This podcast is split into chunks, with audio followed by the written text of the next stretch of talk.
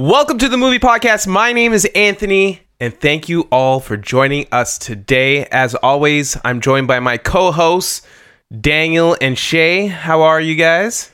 Doing well. That was uh, he attacked that. He attacked our names. He, I don't, I, I honestly, I felt threatened. There be was a little bit of uh, enthusiasm with that. just a little bit, man. Well, 2020 has introduced enthusiasm to you. yeah, It's I'm just getting into 2020 right now. you just, un, you just unwrap the calendar at home. yeah. Jeez. But uh, how are you guys? Good. Good. It's uh, it's been an interesting week. I mean, politics aside, I mean, there's been some good news this week. There's been some bad news, obviously, but also on the politics side, I feel like it's been ten years worth of news in one week. Within like 24 hours. Yeah, it's like, yeah, I, it's like Yeah, it's like there's like, what can you say? like debate, tax return, COVID, COVID, COVID, COVID, COVID. You want COVID? You got COVID. Everyone, everyone. there's just so much COVID going on right now. Like when you're looking at these lists, it looks like a video game co- character selection screen. Like it's Yeah. crazy. Yeah, yeah. It's literally like, who doesn't have it? Yeah, At this within point? the Republican Party. Uh, Yes. is that a cough? That was a kafu. Yeah. Oh, it was a cough. I don't trust him anymore. Yes. Why? That cough was suspicious. Just 'cause- Suspect. Just because there's a little blood coming out of my mouth, it's just normal. That's how I've You're always bleeding coughed. from the eyes. That's also normal. I don't think that's a, that's not a symptom of COVID. I think this None of something this else. is. I am possessed by the devil. Oh, great! Happy Uh, Halloween. How are you though, Anthony? I'm doing well. Yeah, this week was um was you know wild and crazy. Um, but yeah, uh, every week is something new. You know, and I enjoy it a little bit. There's a little bit. There's a part of me that kind of loves the drama. Yeah. You know It's what? sad, but it's true. It's you know what? At this point of 2020, we have about um, 12 weeks left of this of this hellscape of a of a year. Mm-hmm. Um, every week, like you said, I think I'm like whatever happens, you just you just roll with it at this point. I think next year is just gonna be 2020 part two. That's You it. think so? Yeah, like like Justin Timberlake's part gonna- two. the That's 2020 That's literally? With a with a vengeance though, or no Ooh, vengeance. well, next year, I don't know. Next year might come at us pretty hard in the beginning, and then maybe mellow out towards the end. But I, I definitely think next year has some tricks up its sleeve. Do you think so? Like you know that like Thanos meme of like perhaps I treated you too harshly. Like with Yeah, people yeah. looking at 2016, 2017, 2018, 2019. Yeah, okay. Do you think people will ever look back at 2020 and be like, you know what? Maybe it wasn't such a bad year. no, No, no, 2020 No, no. has been just disgustingly awful. It's been relentless. Like the amount of ambiguity in this year. Oh, okay. Okay. is is like you wouldn't even know what you were doing five months from now. Like things could drastically change. I don't know what I was doing five instant, minutes ago. To be honest with you, you know? every every other year, I probably could have guessed where I'd be in the next month or the next month after that. This this year, I can't even tell what I'm going to do tomorrow. I think No. tomorrow, like I, my house could be on fire. Like it's that crazy. we could wake up tomorrow and be like, hey, you know what? we're aliens. Sure. You, Yeah. could, you, could, you could literally tell I'm me waiting tomorrow for that. that. there's no podcast and that we've been just recording to empty space this whole time. I hope not. You could, you could, hope. and I That believe could it. that could. but that's saying it wouldn't. There's nothing that could surprise us at this point. There was Yeah. there was a picture I saw the other day. It was it was uh, it was a meme and it was a, a, a branch on the ground and it looked like a giant spider. I don't like that. And it, I, it, you know what? The worst part is, I looked at that and I'm like, oh, giant spiders. That's that sounds about right. And the meme literally said that at this point in 2020, when I saw this giant tree branch on the ground and I assumed it was a giant spider, I didn't flinch. I just assumed it was normal. and that's exactly how I felt. I was like, oh yeah, okay. Well, yeah, I guess we're at that stage. That now. makes sense. Yeah. Yeah. As always, you can catch a new episode of the movie podcast every Monday across all your favorite podcast services or anywhere you listen to podcasts. I like when they say anywhere you find podcasts. Could be Yeah. like in a freaking dumpster. Well, I usually find them in like my pocket sometimes. Yeah. They're No, we say on your favorite podcast services because we want to be something that's your favorite. We want to be there. Right. Um, if you want to be part of the show and give us your comments, suggestions, and corrections, head over to thistimewith.com slash talk. You can also follow us at the movie podcast on Instagram and Twitter. And don't forget to leave us a review on Apple Podcasts and join our Discord. Check out our show notes for all those links and more. Announcements. Dun, dun, dun. Announcements. we have did you go to? Uh, These are bad announcements. Ladies and gentlemen, this morning's announcements are dun dun dun. commentaries. We have our game night Sicario Spider Man 2002 all available on the movie podcast feed. We Tho- have those are all separate commentaries. That's by the one way. movie we So watched. just you can play this Imagine. commentary for either one of these movies, and it'll it'll work. You can also catch up on our Black Lives Matter, DC FanDome, and interview with Kevin Lima, director of a goofy movie, Tarzan, and Enchanted, and more. You can also listen to The Last of Us Part 2 spoiler cast available now, reviews on Console Wars, TIFF 2020, Tenet, and New Mutants. And we're gonna I'm gonna send it over to Mr. Quotable Movies himself, Shay, for our bracket update. Hey, hey, hey, you sports fans, how you guys doing out there? Some, some sports music Yeah, right now. it, it felt like that. I was like, we're kicking it over to Shay. Boop, boop, boop, boop. Oh, that was good. I like that. Uh, so our bracket has reached the end. We we had our finals for the most quotable movie, and our fans have voted. Who was in the final, Shay? Our finals included the 40 year old virgin and 21 Jump Street. and you know what? I'll be honest. To my surprise, and I'm it's a happy surprise. 21 Jump Street came out on top. Congratulations. Congratulations to all those. If you want to add a little, uh, you know, clapping, an audience there, Yeah, that'd be audience great. sound would be great. Maybe a drum roll before I even started. Oh, yeah, You yeah. Could. Yeah, I'll, yeah. I'll just, I'll just add it all in. Not at all then. Yeah, yeah, yeah. No, I'm really happy to see that they won. I I absolutely love 21 Jump Street. Yep. Did not think it'd make it past, you know, all those rounds, but I'm so happy to see that it did. Yeah. I'm glad that the movie hit a lot of notes for a lot of people. Yeah, and that's the thing. Like, I think at the beginning of this bracket, we were talking, and I was like, I would like we'd love to see it going far, go far, but like you saw what movies were in this bracket. You know, we've been doing this what since August or September. Yeah. Uh, so like months. we've it, like it beat. Did you say seven months? Some some months. Oh. I don't know which ones. Uh, like it beat like not that it went up against them head to head, but like The Dark Knight was there, Godfather was there. Like there was a lot of heavy hitter quotable movies, and Mm-hmm. Forrest it, Gump made Forrest Gump, and it and it and it went through. and I really thought that Anchorman would actually take it because that I I'm surprised. Even Mean Girls, you know, that also is a very quotable yeah, film, but and it was just October third as well. it too. was just October third. Do we have a new bracket? That's We will, we will be having a new bracket, and it'll have horror movies, horror with an H. horror with an H and an or at the end of it. So are you? Is it going to be horror movies or is it going to be Halloween movies? So, I mean, I'll be honest with you. I I think we're gonna do it horror, Yeah. Oh boy, horror, but you know, like whatever you want. Like go to the movie podcast. Uh, sorry, go to thistimewith.com slash talk and and submit your favorite horror movies, and maybe they'll make the list. And I, you know, we what we do is we all sub, uh, submit our own, and then we kind of aggregate them together. cool. Cool. Yeah, Cool, that cool, sounds cool. good. What else? What else is going on this week, Anthony? So this week we have a special guest appearance. And that is none other than composer Nathan Johnson is going to be joining us on next week's episode of the movie podcast. Um, Nathan Johnson is the composer for Knives Out. Knives Out. What a great movie. Looper. Looper. Uh, Brick. Uh, so many. So, many. Yeah, so many movies. We're yeah, super excited to have him on and to answer all our questions about Star Wars. the move, the one movie Rian Johnson directed that he didn't compose for. Mm-hmm. um, but yeah, it's it's dope. Like Nathan, Nathan's a, a really cool guy. Like him and I have spoken a few times on Twitter throughout the years because he's he's usually in Toronto for TIFF. Um, but it's dope that he's going to come on the show, so it's going to be a really fun conversation with him. So that's perfect for Thanksgiving next week. That's going to be our Thanksgiving episode. So while you're eating your turkey, you can be listening to us talk. He Yeah, also did the uh, the score for Don Jon and Infamous Second Son. That's awesome. dope. But for today's episode, we actually have TIFF 20 producer and editor Adam Schoales joins us to talk about how the festival happened during the pandemic and much, much more. Yeah, that was a great conversation that we had with Adam. So really glad that he was on the show with us. Yeah, Yeah. So look forward to Give that us later. that insight. You guys ready? Let's do it. Do-do-do-do-do. So I thought you were going to say, let's get into the news. But he asked if you're ready. Yeah, but So you weren't ready, and you said I, I was ready for him to say, let's get into the news. Oh. That's a lot of excuses, Anthony. What are your judges ruling? It's just a lot of excuses, yeah. Is it? Yeah. But you didn't introduce what was coming, though. But they And know. was Our that ready? audience knows it's the news. Right, but th- you didn't say it was the news, though.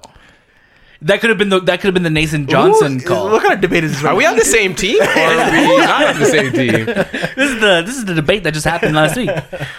Wrong. Um, Let's get into the news. Let's get into the news. First order of business The Lion King follow up in the works with director Barry Jenkins. This is coming from Rebecca Rubin and Brent Lang of Variety. Disney is returning to the Pride Lands for a follow up to The Lion King. Barry Jenkins, the filmmaker behind Moonlight and If Beale Street Could Talk, will direct the upcoming feature based on the beloved family classic. Helping my sister raise two young boys during the 90s, I grew up with these characters, Jenkins said. Having the opportunity to work with Disney on expanding this magnis- magnificent tale of friendship, love, and legacy, while furthering my work chronicling the lives and souls of folks within the African dispo- diaspora, is a dream come true. The movie will be a continuation of the studio's 2019 photorealistic remake. Sources say the new movie will partly focus on the early years of Mufasa, the regal father of Simba, whose, whose death forms the emotional heart of the first film and its remake. So, Daniel, how do you feel about Barry Jenkins directing the sequel to The Lion King?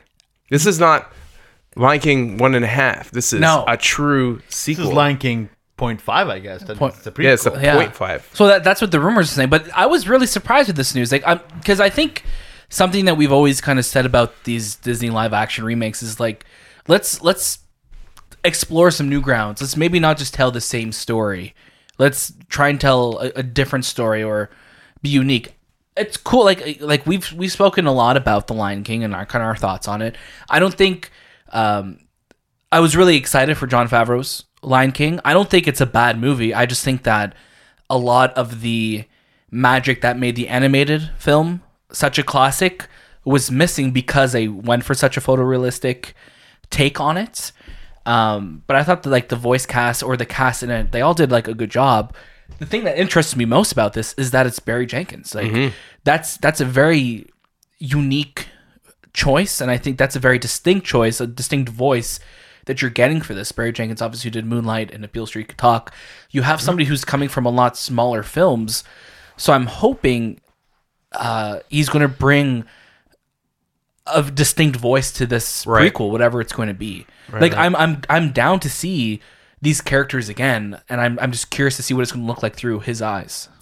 Yeah, no, I uh, I agree with you 100. percent I think Barry Jenkins is a very unique choice, but I'm very excited for him because I think he's a really brilliant director. Yeah, Um, I'm glad they're also treading new ground with this too, because they're not you know creating like Simba's Pride, which I mean is not not everyone's favorite, or you know you look at it, it's it's more of a straight to DVD film release.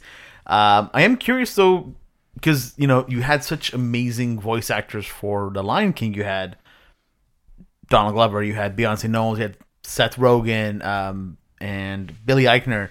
So these characters that we love and you know want to see again, we're not going to. So we're gonna get all these new characters pretty Yeah. much from you know Mufasa's past. Does that mean that James Earl Jones is coming back? Yeah. Does that mean that Chiwetel Ejiofor is coming yeah. back? For Is Scar? uh, is uh, uh James Oliver, uh, James, James, Oliver, John Oliver, John Oliver. Why did I John say Oliver James coming back? Yeah, John It- Oliver coming are back they as coming Azu. back Yeah, to um, you know who who did um Sarabi? Wa- wasn't it uh Alfred? Uh, wh- what's her? Uh, sorry, Alfred. What? Um, Alfred Woodward. I can look it up. is it it? Yes. Yeah. Alfred Alfred Woodward. Woodward. Yeah. Um, who who did the voice of um Sarabi. Sarabi? Yeah. So like you had a stacked cast in that. Well, I think movie, I think right? that a lot of those characters that were part of Mufasa's, um, we'll say executive team, Yeah. um, will be part, Yeah. but in a younger form. do you think like do you think this? So like I don't know if this whole thing's going to be a prequel. Do you think they're going to like Godfather Part Two it, where it's like here's the story going forward a little bit with Simba, but also let's see let's see how Mufasa came to America. I think that'd be a dope you know? way to do it. Yeah, Um, I want to learn how Scar got his scar. That would Yeah, be I feel interesting. like we would see that. yeah, I and think- like that might have been just relationship. cat. Like I think they're gonna do a whole you know Samuel Jackson, Nick Fury thing where just another cat scratched him. Cat scratching. Oh, Like that's a mini, it. mini cub. What we learn why he doesn't like singing. He just likes doing like slam poetry, Just- like just he did. In, in the, Waving. Yeah, what, like, what, what story? What story would you want to come out of this um, sequel. Or Ah prequel. man, I don't know. Like, are we, I don't want to see like baby Mufasa. Yeah, I don't. you know what I mean? Like, I'm gonna be a king. my son's gonna want to be a kid. Like, you know what I mean? Like, I, it would be cool to see. Like, I don't know how. I don't, it's weird because we're thinking of this. I'm like, yeah, I want to see how he meets Sarabi. I'm like, yeah, these are just lions. They were probably in the same. yeah, they're just like They were- He this- probably they ate were her the husband bride. or something, and then, yeah, and then she, she had to marry him after. You know? He was oh the no, only you man. ate my husband. I don't know why she sounds like an old British woman now, but um, Yeah, I, just mean, it's assume- it's interesting. I beat by again Barry Jenkins directing this. That's the interesting thing. He's here. going for a very high intensive computer animated film. Yeah, coming from very practical indie films Mm-hmm. and i think those kind of directors usually do such a kick-ass job on it Yeah. because they do all the investment and research into how it works Yeah. before they do it and I think when you when you think of it too, like the way they shot Lion King was so much of it was with VR Mm-hmm. that it essentially is like working on a set at that Yeah. point. So he could take this and maybe do something. Like look at when Ryan Coogler took on Black Panther. You know, like that Yeah, was it would that- be very similar. to it was like a, here's this guy that has done smaller films and he did Yep. Creed obviously, which is a little bit bigger, but still not like a still a Visual effects piece. fees. you It's know a very like practical film so where he went to this giant CG, CG film, but I think like even with Lion King, like so much of these assets and everything are made. I think they have the entirety of like Africa built in a computer somewhere well, now. same thing about the Russo brothers for example like they literally were doing just tv shows and things Yeah. and then boom captain america avengers they're like Yeah. Biggest kinda- movies ever. yeah Right. those guys do great and those people do great that take on these kind of roles and um, i even look at uh, Cathy the one who directed um, birds of prey Uh, is it Cathy Yan? Cathy Yan, I believe. Yeah. I'm gonna. I'll double check for sure so we can make sure we. Uh, but yeah, she also coming from much smaller films, or I think even no film, and then all of a sudden, boom, you're making this gigantic, big budget film, Yeah. and she did a great job, in my opinion. That's like the that's a Marvel Studios playbook right there because like literally Marvel's like look at Chloe Zhao as well Yan, too. yes. Cathy Yan, and then Chloe Zhao who did uh, Nomadland at uh, Yeah, at TIFF this year, which was like got the People's Choice, was a huge film, and she directed Eternals for Mm-hmm. the Marvel. And like Marvel always goes after those up and coming. I think Disney's now like, hey, let's start getting like these unique voices because one, it's only going to make our films better, Right. And also two, it's going to give these directors now a lot more clout to get bigger budgets. And like again, I always think back to look at Nolan back in the day. Nolan literally started out doing like these smaller films, got pulled to do a superhero movie, and now he's directing these giant films. Mm-hmm. Or not not even that they're just big films. They're just they trust him. They're like, here, take the money, He has make us a movie. control. You Yeah, know, and. I think I think we need to see that more with director driven films. yes. Yeah. Let's move on to some other news. Disney Plus's Miss Marvel finds a star in Iman Vellani, and this is coming from Aaron Couch of THR. Marvel Studios has found its Miss Marvel. Newcomer Iman Vellani has nabbed the role of the teenage superhero who will headline her own Disney Plus series before appearing on the big screen in Marvel films. Marvel had been testing actors throughout the summer and had land and had landed on Vellani by late August or early September. Sources say the Canadian actor hails from Toronto area and a year ago took part in a Toronto International Film Festival committee committee that helped highlight films that speak to teenagers. She focused on Hala, a film centering on a Pakistani American teen pulled between her family and the life in the West, themes that are echoed in the Miss Marvel comic. Shay, I know you shared your your your thoughts about um, Miss Marvel being casted last week. How did you feel about a Toronto-based? Um, I believe she's Pakistani. Yeah. Um, being Cast. cast. I was like, you were trying to. I feel like you're going to be politically correct about it the whole way through. yeah. You're, Shay, you're a. Pakistani man. Shay, as, a, as a man, uh, Pakistani, uh, I saw the speed of sweat. Pakistani. like, uh, like, he, like, he's, he met me for the first time. Shay, Oh, you're a um, Miss Marvel. Am I saying that right, by the way?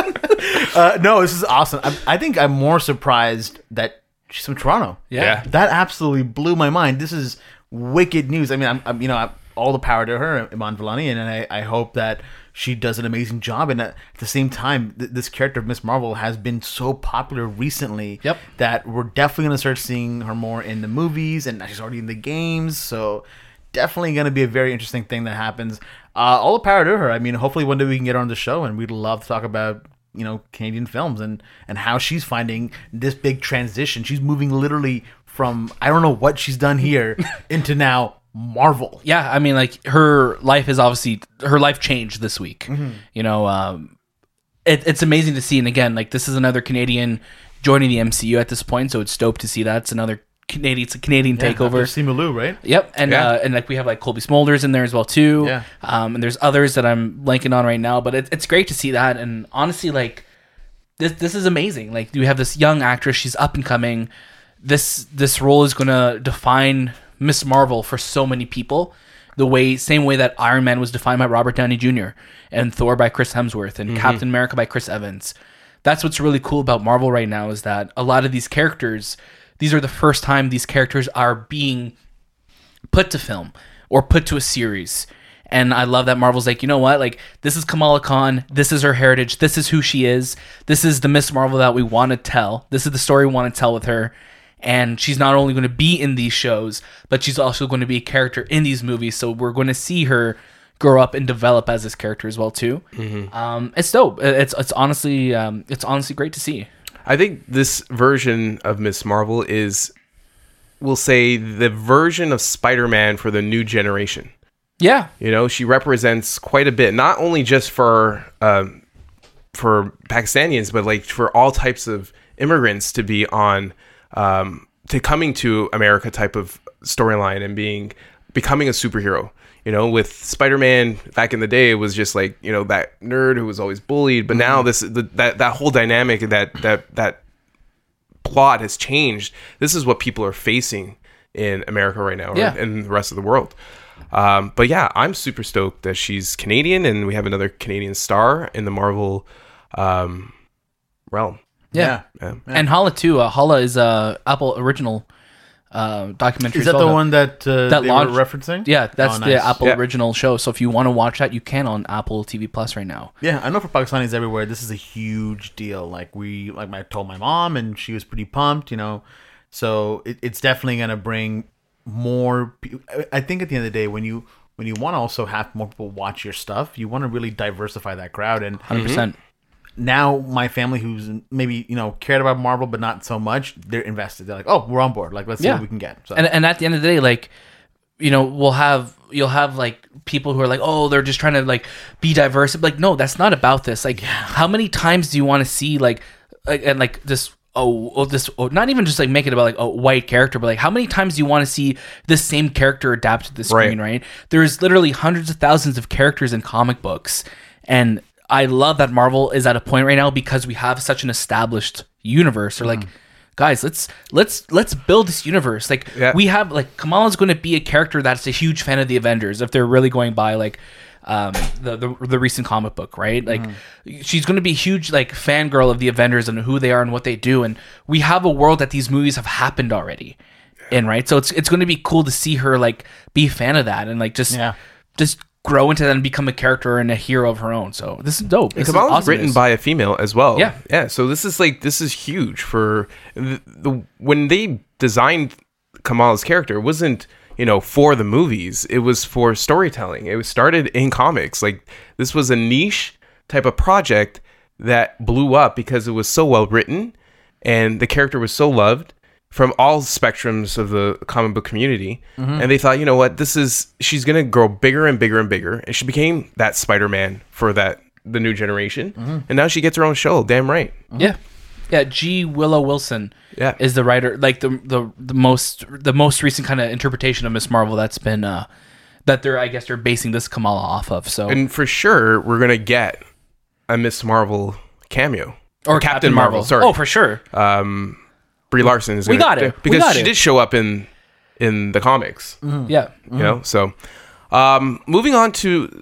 some interesting news spider-man 3 jolt jamie Foxx returning as electro and this is coming from good our good old boy Borys Kit Boris Kidd. Mr. Boris. Kidd. thr the THR man. Um, the next Spider-Man movie is getting a major jolt. Jamie Foxx, who played classic Spidey villain Electro in Andrew Garfield's starring The Amazing Spider-Man 2, is in final talks to reprise the role of, for the latest Spider-Man installment, starring Tom Holland and being made by Marvel Studios and Sony Pictures.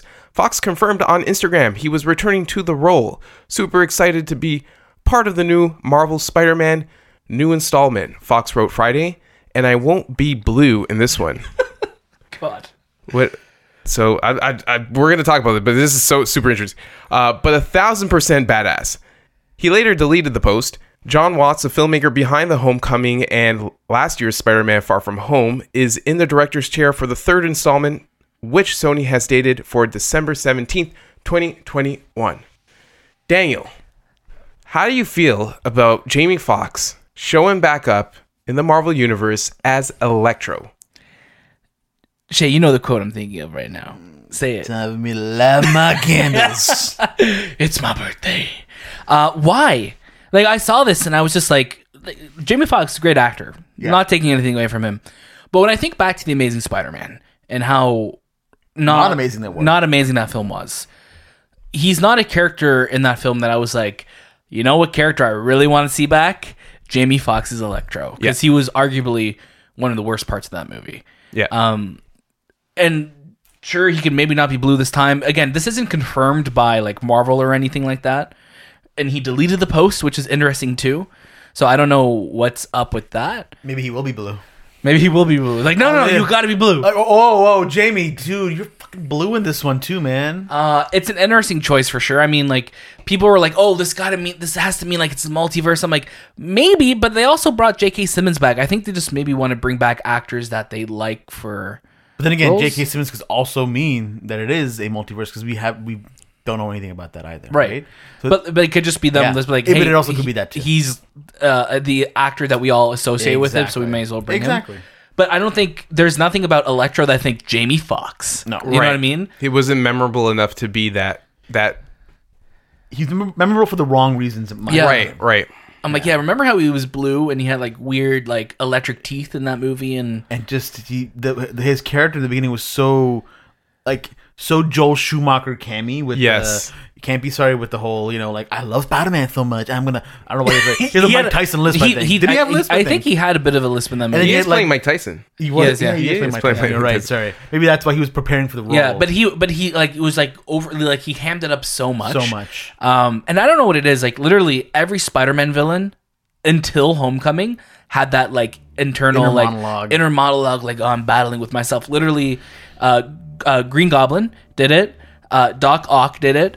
Uh, Venom and um, Harry was talking to himself too. I think in was, he Spider-Man three. You're like I'm Spider Man. oh, you didn't, didn't sound like that. And then. Dr. Curt Connors in uh, uh, Amazing Spider-Man One had it, Oh, and then Electro had like I'm like why why did they have to make every single character in Spider-Man like be lo- battling like mental illness? They're lonely. you know. Like, yeah, I would Why? say Goblin would be the the only one that I would kind of because he Give the pass. right? Right. He's, he's he's insane. Yeah. or even Venom, you know, and like- Venom, yes, because he has two characters But like within him. every character is just like, no, we gotta we gotta give exposition and we gotta make it like we gotta give them more It's scenes. like they have no one else to talk to, you know? except for themselves. Like- Like I can't truly say I watched that Amazing Spider-Man because I, I haven't, but I know the scenes that you're talking about Yeah. and just how Awful. campy he did look as Electro. Um, I just don't know where they're gonna go with it, or it, it seems like it's a multiverse type of storyline. yeah. or like are I- trying to do like a you know they're trying to like make up for it. Here's the thing: Does Tobey Maguire show up? I mean, like if it'd be dope, like honestly, like if it was a like again, like I don't He's not want, doing anything. But I just don't know why they yeah. they haven't been building to a multiverse though in the movies, right? Like they I, they had been like on the Doctor Strange side, maybe in like with different like time Yeah. like with different time traveling and stuff. But like there hasn't been anything in the Spider Man Or world. Spider Verse, You know, maybe if that type anything, of they've been building like the Sinister Six a little bit with like um Vulture, um and then Scorpion as well too, and like uh Mysterio wasn't. have in you seen Sinister Six. Scorpio? Yeah, we, he was uh he was um on the Oh, boat. He had like the, Scorpio? Yeah, he was. Yeah, Yeah, that's he's right. a And guy- Shocker was there too. Sorry, you're right. Yeah, Shocker as well. And yeah, the guy I forget his name, but he was in um Better Call Saul.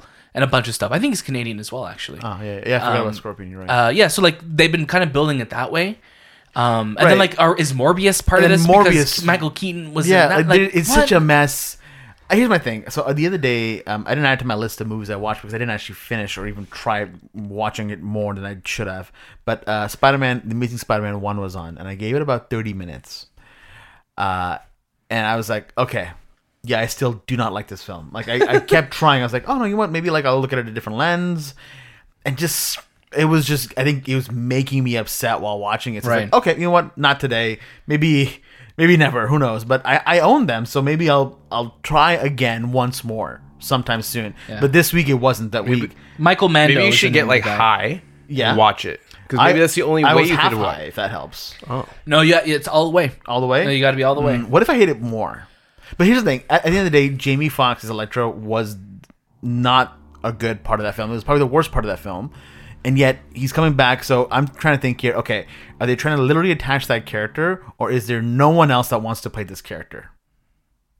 Uh, yeah, I I don't, don't know. They, the, I this is the thing. Marvel Studio, I you know, I give Marvel Studios a lot of a lot of rope, a lot of a lot of slack. Like, I trust what you're doing. Mm-hmm. Yeah. If this is if this is what's going to happen, I'm you haven't let me down. Right. I'm I'm going to trust you with this. Right. But also, why? Yeah, it's Why? like Yeah, why not Kraven? Where where is Kraven? yeah, we've There's already seen Electro. yeah, we've already seen Electro. We haven't seen real Shocker yet, who's not really like a huge. We, s- I think we saw him like enough. That I'm like, I don't think we. yeah, need a he's like he's such a like a like a shitty villain. Really. But he's still a Spider-Man villain. But Yes. Kraven being Kraven's a big one. a huge one. Um, and then Venom, which is you know there's he has his own movies. There's that. but Venom is a huge Spider-Man villain Right. or anti-villain. I don't know what to call him.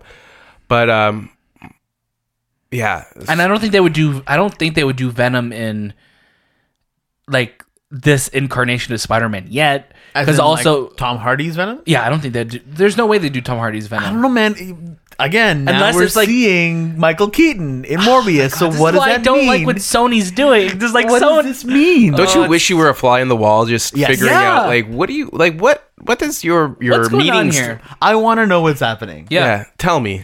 mean, that's- what's that's- the end result? unless what's the unless I see it on that 10-year span? that Marvel Studios Phase Four, the, this is what's part of it. That's what the only that's like my tunnel vision. Like if unless it's on there, I don't consider that part of it. Right. You know.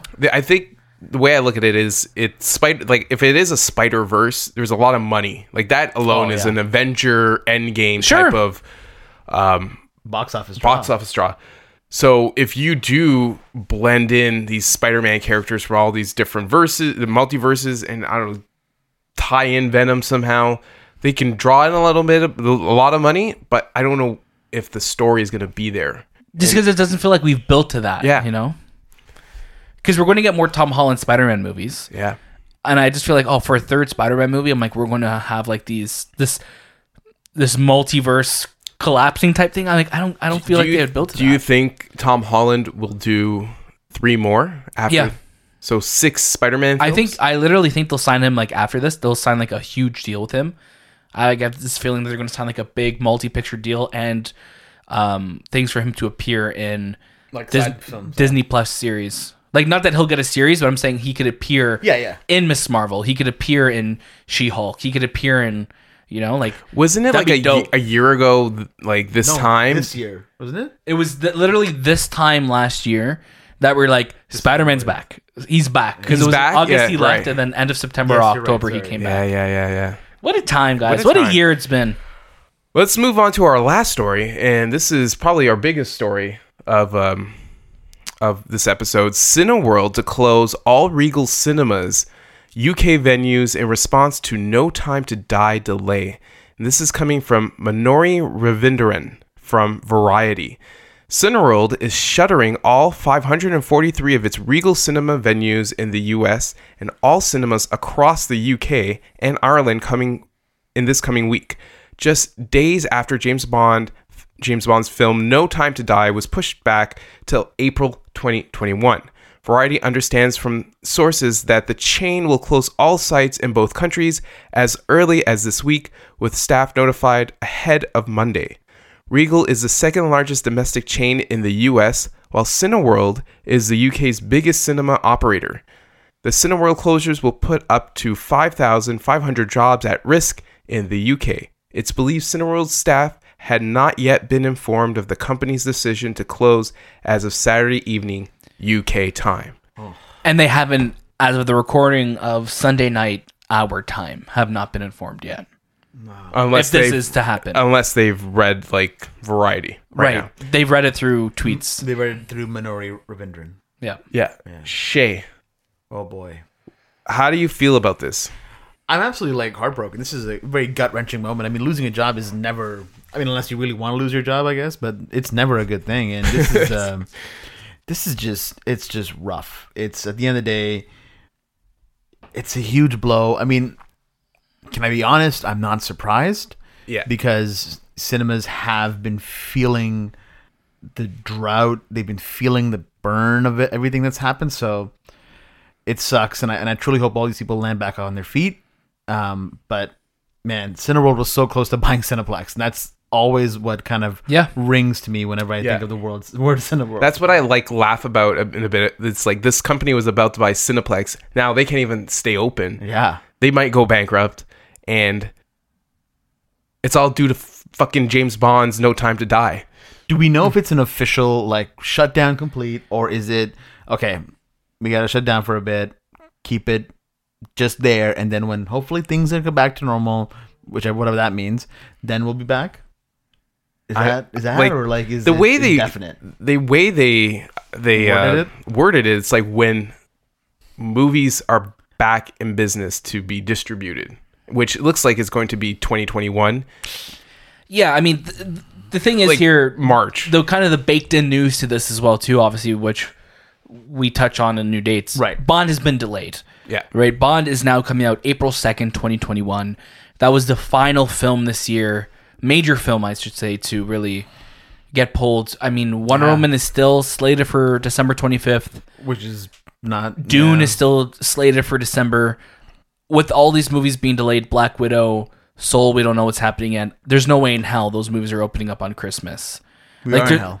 we are in hell. And even in in hell those theaters won't open up. Yeah. um and we're talking about 5500 over 5500 jobs here.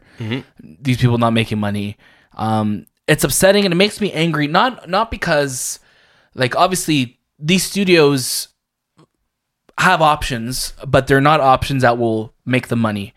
And at the end of the day it's it's a big ripple effect. And if theaters uh, studios don't want to release movies to video on demand because obviously they don't make as much money. Right. right and that's fine and i get that even if they did release them on vod theaters aren't making any money off of that you know what i mean Right. Right. so if they decided to release James Bond on, um, on Apple TV or Netflix or wherever they decide to do it, that's not helping Cineworld. That's not helping No. Cineplex. That's not helping any theaters. That makes it worse. Yeah. Um, and that way, like, like studios aren't like I get studios are owned by larger corporations, but studios actually struggle with money too. Yes. So that's why they don't want to make these decisions to release it to streaming or release it in theaters if it's not going to make money. There's a lot at stake. You know, there's a lot at stake for them and for theaters. So I'm hoping that the governments can step in and hopefully offer support to theaters because if theaters close, then there's going to be less chances for studios to make money. And if studios aren't making money, they're only going to start making movies that are guaranteed successes and we'll start we'll stop seeing smaller films. creativity right? will be literally squashed. You know, It- it's, a huge ripple effect. huge, and it's so an interesting to- point you yeah. bring up as well. So, and I didn't mean to cut you off No, there, please. but but it's it's literally that that fact of, um, you know, when people ask for handouts and they talk about exactly what um, Anthony was talking to us about, about recently about how James Cameron and um, was it Nolan, I believe, as well. Yeah, and Scorsese, like Scorsese and Clint Eastwood, they all want to, you know, talk to the government, the U.S. Congress to help them with the theaters. It's a very interesting thing because it's such a polarizing conversation when you tell people, "Hey, we should save the movie theaters." There's, I can't think of a, a handful of people that would even be like, "Yeah, let's do it," because they don't think of the big picture. they don't, they don't at all. They They, don't think of literally just the theater. they think of like, oh, it's just we're trying to help Hollywood. Yes. No, you're supporting the hundreds of thousands of jobs that movies bring to a city, that bring to a country, that bring to a province that are filming there, because that's going to employ hundreds of thousands of people while they're making that movie. That's like that's the things that people don't think that by not supporting theaters, you're having a ripple effect into the economy. but even more, like you, know? were touching on a fact of like we're only going to get guaranteed successes. That Sure. means all you're going to start seeing is just those big budget films. Studios will stop taking risks on making that smaller indie movie or just you know that one film that this one kid wants to make. You know? It- there's it's there's no gone. there's no middle ground in films right now. Yeah. Mm-hmm. It's very rare that you're seeing a movie that's in the 20 to 30 million dollar range that's like successful. Very you know, rare, it's like very you're rare. either seeing a super indie film in the theater because it was cheap to make or you're seeing a giant blockbuster. And if, usually when it is a super indie film as well, it's usually attached to a big enough name director Sure. to pull it in. So still, that one kid who's got a really great idea wants to make a really kick-ass film, he won't get that funds for it, even though it'll be as good as that yeah, big director. and and I really hope like and I get I like we're a movie podcast. We love movies. I want to see movies saved.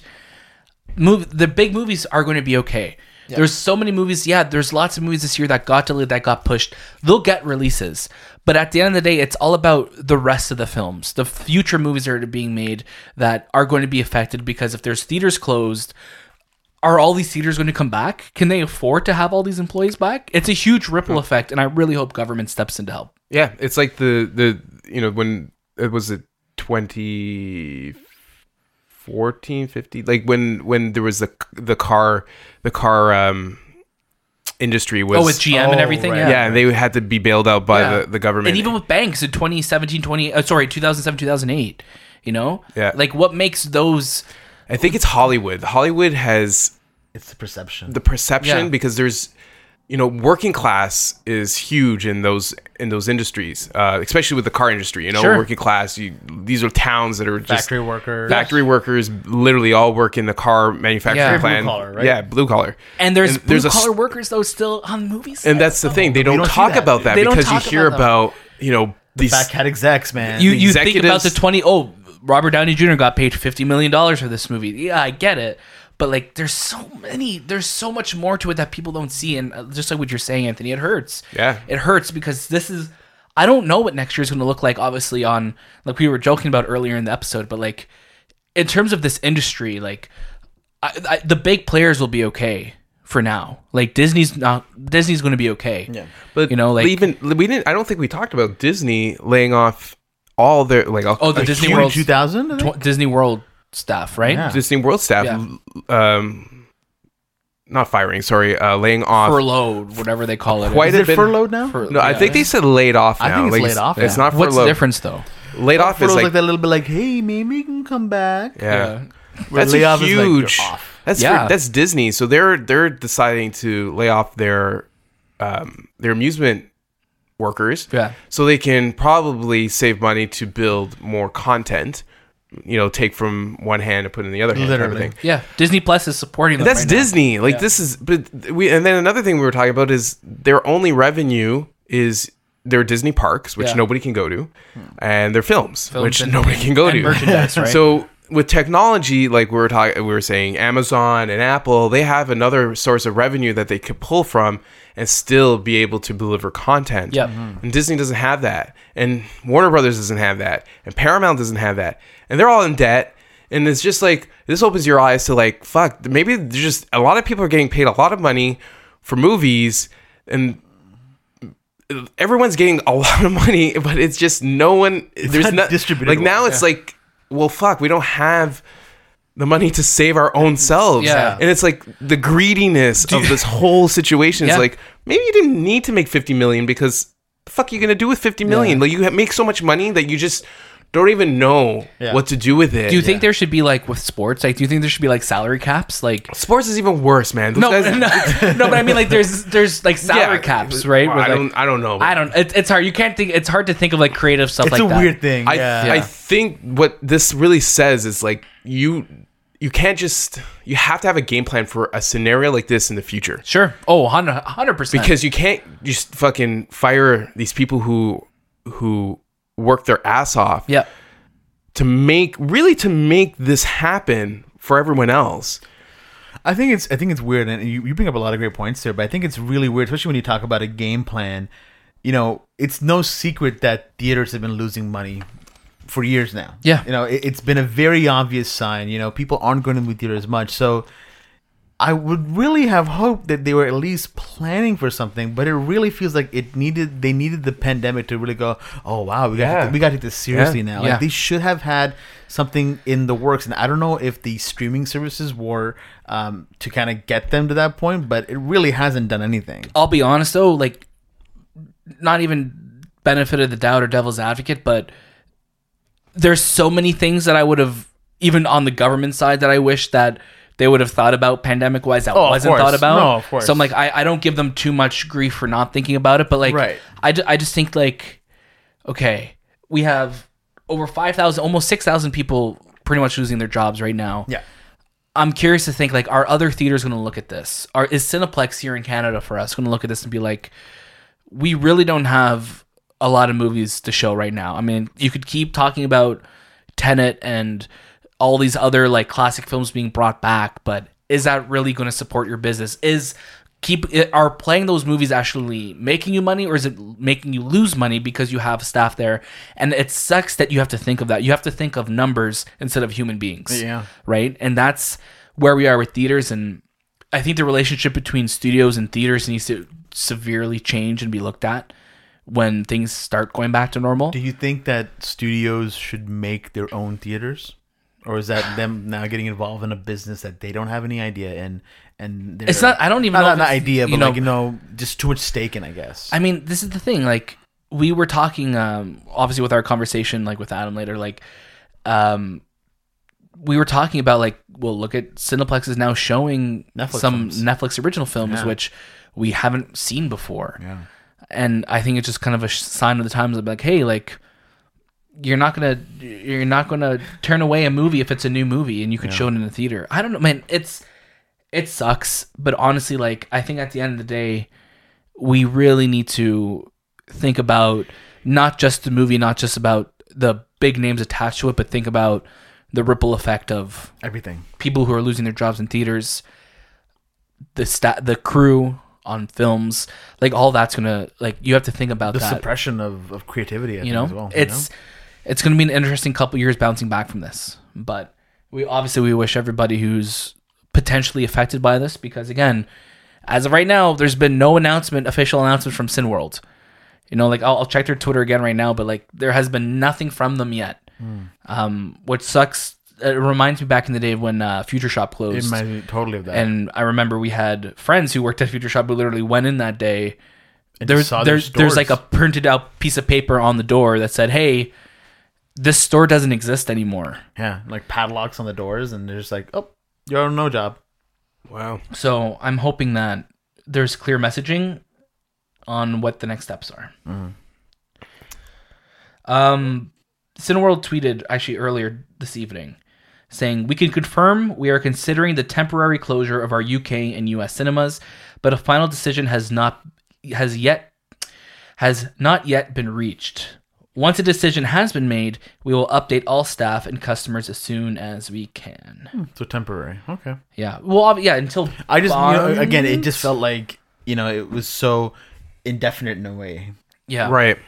But yeah, we, we, we don't know what's going to happen in four months, right. five months. I, I, I don't even understand how Cineplex runs right now. Yeah. Like how they stay open. We haven't gone there since the numbers were super low. Now the numbers are high. We haven't gone back. It's it's been a month. Like I I saw Tenet again for the second time first week of September, so it was about a month ago.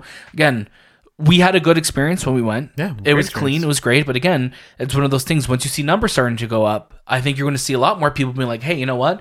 I'm okay. I don't feel safe going anywhere." yeah. even though there has been no uh, uh, major tr- event linked to a theater. That's Yeah. another thing too. Like theaters have probably been one of the safest places. Yeah. Uh, because there's been no mega spread events tied to it. But yeah, this is where we are right now. This is 2020. Moving on to new dates, Daniel mentioned beforehand, uh, No Time to Die has moved to April 2nd, 2021. That's uh, the day before my birthday. Oh, wow. Yeah. Um, Daniel Craig is probably. He's, so upset. He's so upset. He just wants to be rid of James Bond. Uh, and he cannot get rid of it. He has literally no time to die. It's it's interesting though because this is literally now a year since its last official, I guess, dates, not including the November one, obviously. But we had tickets to No Time to Die. We did. Oh my god, we were so close to watching. We had tickets to this movie. I knew what seat I was going to be in. G thirteen. you know, didn't you buy? Didn't you buy the wrong I also theater? did buy the wrong theater, and then row. you bought it again. and I bought it again. Um, and then I got them refunded about. they refunded both of them. Um, does it stick to state, guys? Yeah. This is how many months away now? One, two, That's seven months. three, four, Five- five, six months. Six months. Six months away. Does it like again? Like I don't think we ever thought back in March that we wouldn't see this movie in November. no, it doesn't stick to state. Oh, Fast and the Furious also got moved because Yeah, May. Bond moved. It got pushed to Ba- May. It all depends on the country, the wave of the pandemic. Because I keep hearing like, you know, Europe is in second wave. Um, United States is still in their first, and uh, Canada's in their second, which I don't, I don't know. I don't yet. think we're in the I- second I'm like, I don't, I don't understand how you determine a second.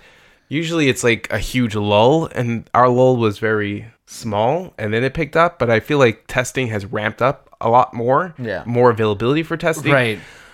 There's a lot of like Scientific. stuff. scientific stuff and there's a lot of news being you're as a as a citizen you're being pulled from one end to another you don't know if you should go get tested if you should not get tested if you should wear a mask you should not wear a mask if you should just die in a hole and just God. call it a year honestly, the only thing right now that I'm thinking about, and I've spoken, I've told you guys this right now, and I, I know this sounds so weird with all these movies being delayed.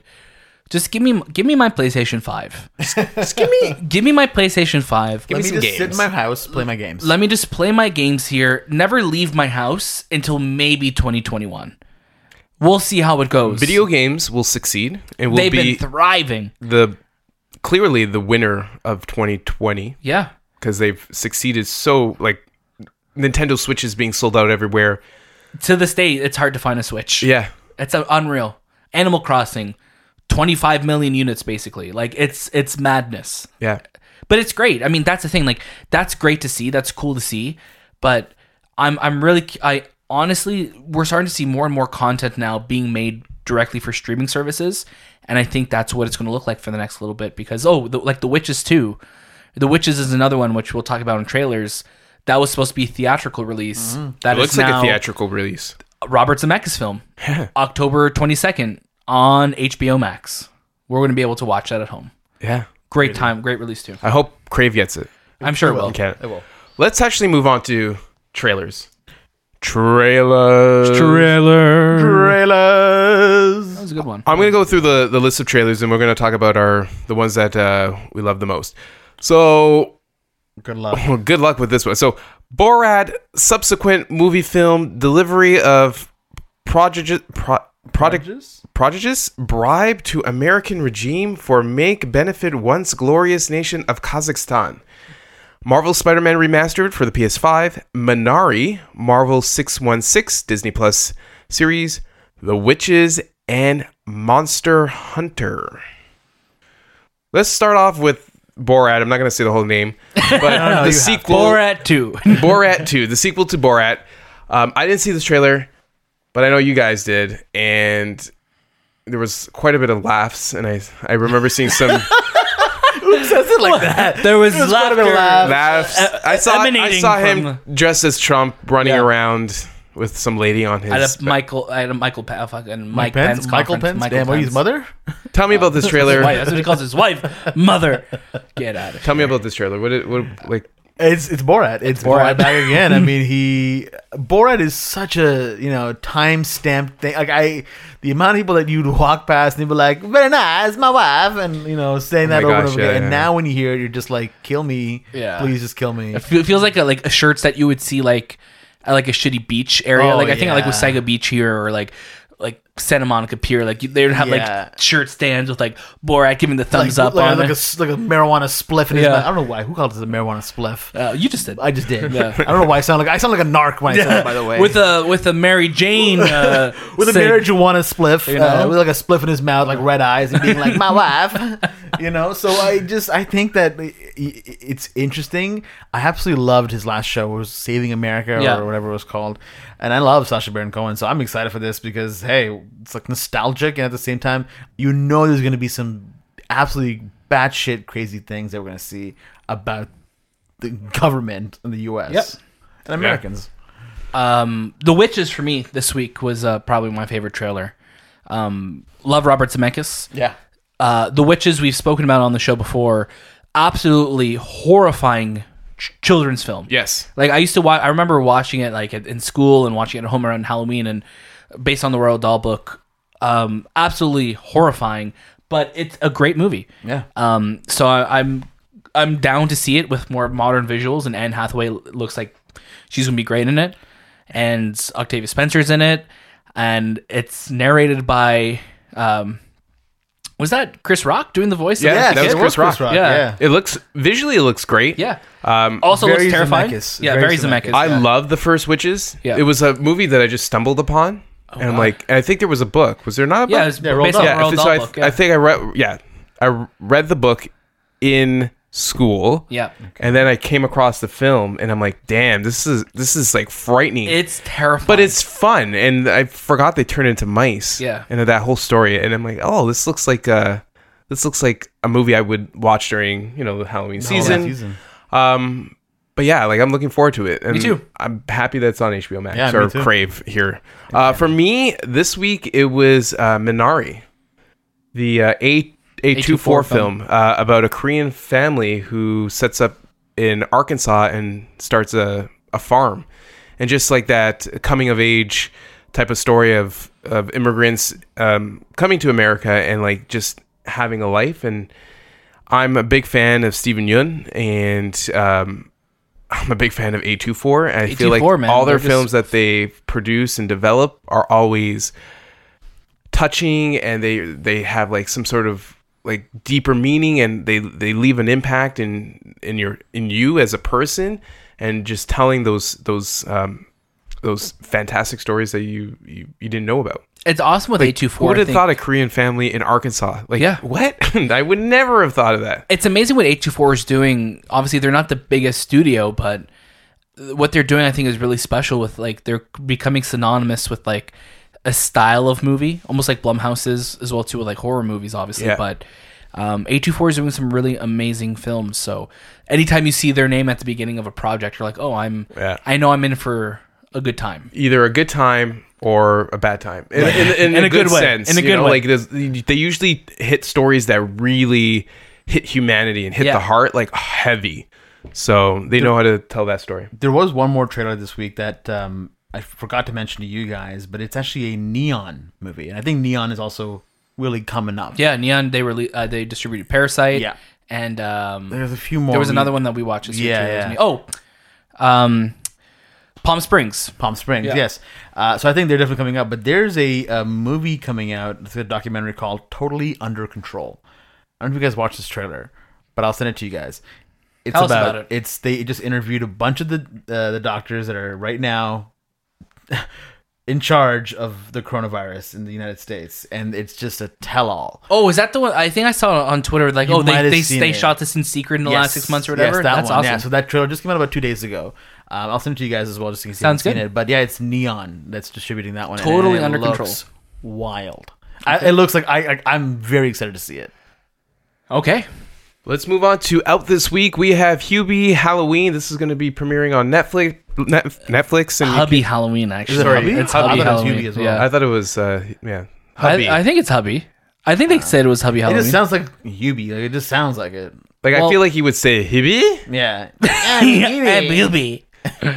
That's all right, Anyways, I'm Adam saying. Sandler Netflix Halloween Hubie or Hubby. movie. We'll find out this week. and The War with Grandpa, starring Robert De Niro. Guys, quality theaters. films this week. I think In A24 is theaters. releasing both of them. I believe it's they are. Yeah. Yeah, I believe they are. A24 films. Shay, what are we watching this week? What am I watching this week? That's a great question. So I watched 22 Jump Street. Um, I, I think not a week goes by where I don't watch one of those films, and I'm really, you know, glad that I think that's accurate. Yeah, it's they're so funny. Amazing. They're just such good films. Uh, Ted Lasso wrapped up its season. Daniel and I, you, I know you, and- you and I have been watching this. Um, how did you feel about the last episode? Uh, again, I adore this series. I think this is one of my f- this is probably my favorite show this year. I think the season finale.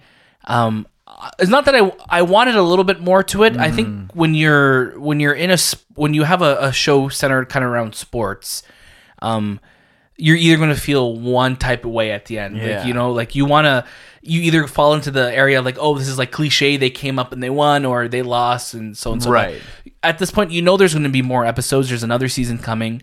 Um, so I, I'm in that, I'm in that sense right now. I'm like, oh, I just want more episodes now because I don't feel satisfied with this ending. It's very much an ending where it's like, yeah, we have the story is not over yet, Right. So there is no real closure Right. yet. I think I think they could have um, either made the last episode a lot longer, like maybe a full hour instead of a Sure. thirty minute one, or given one more episode. Yeah. um, because it, it felt like it, they were trying to wrap it up too quickly. But still, again, absolutely adore this show, love it to death. Um, very excited for what's going to come in the future, and I really like the direction in which they're taking it. Yes. So I'm very very excited. Um, I also watched Insomnia. It was on sale the other day, and I picked it up. And I haven't really seen it probably since around the time that I first ever watched it, which I think you lent it to me. I'm not too sure. Yeah, I, I, I remember that. Yeah. Yeah. This is Nolan's first studio film. Right, right, and he's getting Al Pacino, Hilary Swank, and Robin Williams. In No this big movie. deal.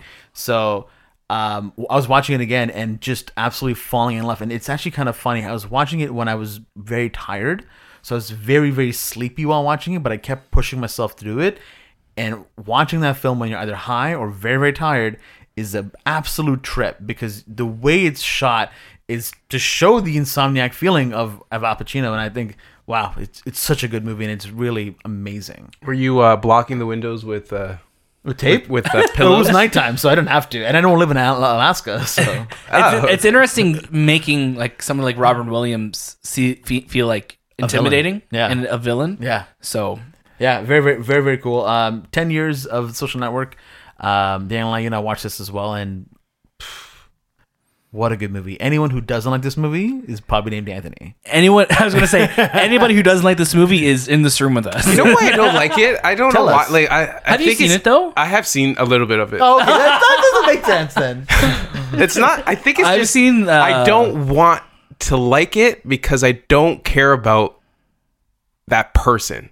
You know, Mark like Zuckerberg? yeah, it's like oh. watching a serial. And I'll, I'll tell you about like Oh. the, one of my movies. It's like watching something that you know is so wrong. It's like why am I watching this? Fuck this this this person. I'll never I don't watch want anything to. I don't want about anything it. to I get it. humanize him or anything. I like Yeah, that. get it. Like and if it's there a just- movie about Trump, I would probably feel the same way. But Yeah. I think I think that's the beauty of this film that when you watch it, it's not humanized. I don't think it ever. But he wins at the end, and I don't want that. I, you gotta watch it because he wins though. Like you know, he, He- wins he because wi- he's still like winning right there's now. there's definitely moments where it, I mean, but again, we're know. looking at this through the eyes of a 2020. Yes. When we're looking at 2010, Mark Zuckerberg, we're not thinking. We're thinking of oh, Facebook is a, a website that's bringing people together. Yeah. Not this website is tearing the nation apart. Yeah. You know what I mean? Like we're we're like in 2010, this movie made was such a big. Again, I love this movie, and I always anytime I watch it, I don't even associate it with Right. Facebook now. No. Like there's not one time where I'm watching the social network now that I'd be like, man, like this is look what Facebook is like at the end I'd be like, oh, look how big Facebook is. But there's not one any point where I'm just like, oh, Facebook's such a scummy ass company. and and also it, it, it never has made me like Mark Zuckerberg. no, not at all. I, at no point was I like, um, I feel bad for this guy. Uh, Probably throughout the whole film, I'm like, fuck this guy, fuck him. Oh my god, you're a piece of shit. And uh, you know, it's credit to Jesse Eisenberg. He does such a great job in it. yeah. And also, Fincher just jerks the hell out of this movie with Sorkin's writing. Mm-hmm. So you definitely got to watch it, Anthony. Oh, I know, I know, I know. You like the song, the compose, composite, like with the, the Trent Reznor and Atticus Trent- Ross. yeah. Yeah. Trentine Attic. How's it go? Dun, dun. that was really good. when Nathan's on the show. You should you should show you should to- show him how you do Like, yeah, that. yo, next time you just sample my voice, uh, I'm gonna go. dun, dun, dun. Uh, I watched uh, the first. So I know the Comey Rule is technically two parts, but in Canada on Crave, it's showing up as four episodes. Yeah. right? So I watched episode one, and I disliked it a lot. I thought it was very, very boring. It wasn't for me personally. Um, I couldn't, I just couldn't pay attention to what was happening. I wasn't engaged at all. I tried watching a bit of episode two, and I couldn't get into it. I told Daniel, and Daniel was like, "Listen, try watching the loudest voice instead." So I watched the loudest voice, and I'm almost done, and I'm absolutely loving it. It's paced so well. It's got such brilliant acting, and it's just making me angry when I'm watching it. So I'm really, really enjoying it for that That's reason. good. And I think I think what benefits with the loudest voice too is that you know this is about Roger Ailes and Fox Yeah. News and everything, but it's also giving that Steve Jobs approach where it's Yeah. like each episode is a year. Yeah. So like this is the 1995. This is 2001. So we're seeing like the Fox News perspective of like 9/11. We're seeing the Fox News perspective of Obama getting elected and things Yeah. like that, or Trump It winning never the White House. overstays its welcome in terms of like the data that you're receiving. Right. So like it just it just does a really good job with storytelling in that sense where you don't have to worry about random time jumps or anything like that. It's like each episode's kind of designed to do its thing and then we're going on to the next major event that you know Fox News love it or hate it. It's a it's a It's huge. it's huge. it's huge. right? It's a huge it's a huge aspect of American culture, right? and I think all all of these watches really stemmed from the 2020 presidential debate, which we all watched, and I think we'll get into that later. Yep. Uh, and I also uh, Netflix added The Good Place, the last season that just was up. I think season four.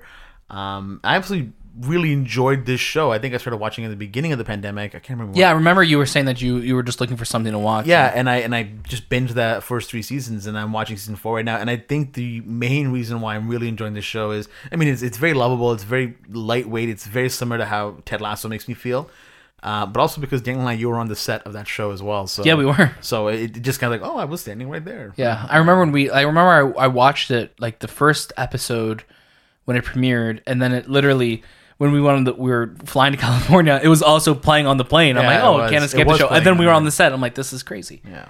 Um, but yeah, I that's gotta for I gotta watch it. It's all for me. Yeah, you definitely should. What about you, Daniel? Uh, a lot of the same things that Shay said, obviously. So Comey Rule, I finished it though. I, I watched all four episodes. Uh, Trump doesn't. Uh, Brendan Gleeson plays Trump in the show. You'll know Brendan Gleeson. He plays Mad Eye Moody in the Harry Potter movies. Um, he doesn't show up to the third episode, and he does like he does a fine job of playing Trump. Like I could see him being nominated for it. It wasn't anything too like crazy though. I just felt like he did a good job like be impersonating him, but he felt a little bit more mellow. Where when you see Trump talk, he's a lot more just you don't know what's going to happen when he talks. He could be like high, he could be low, he could be everywhere. Um, but again, at the end of the day, like the show didn't really give me anything I didn't know already with Comey and the FBI and all that stuff. But it gave me like some insight.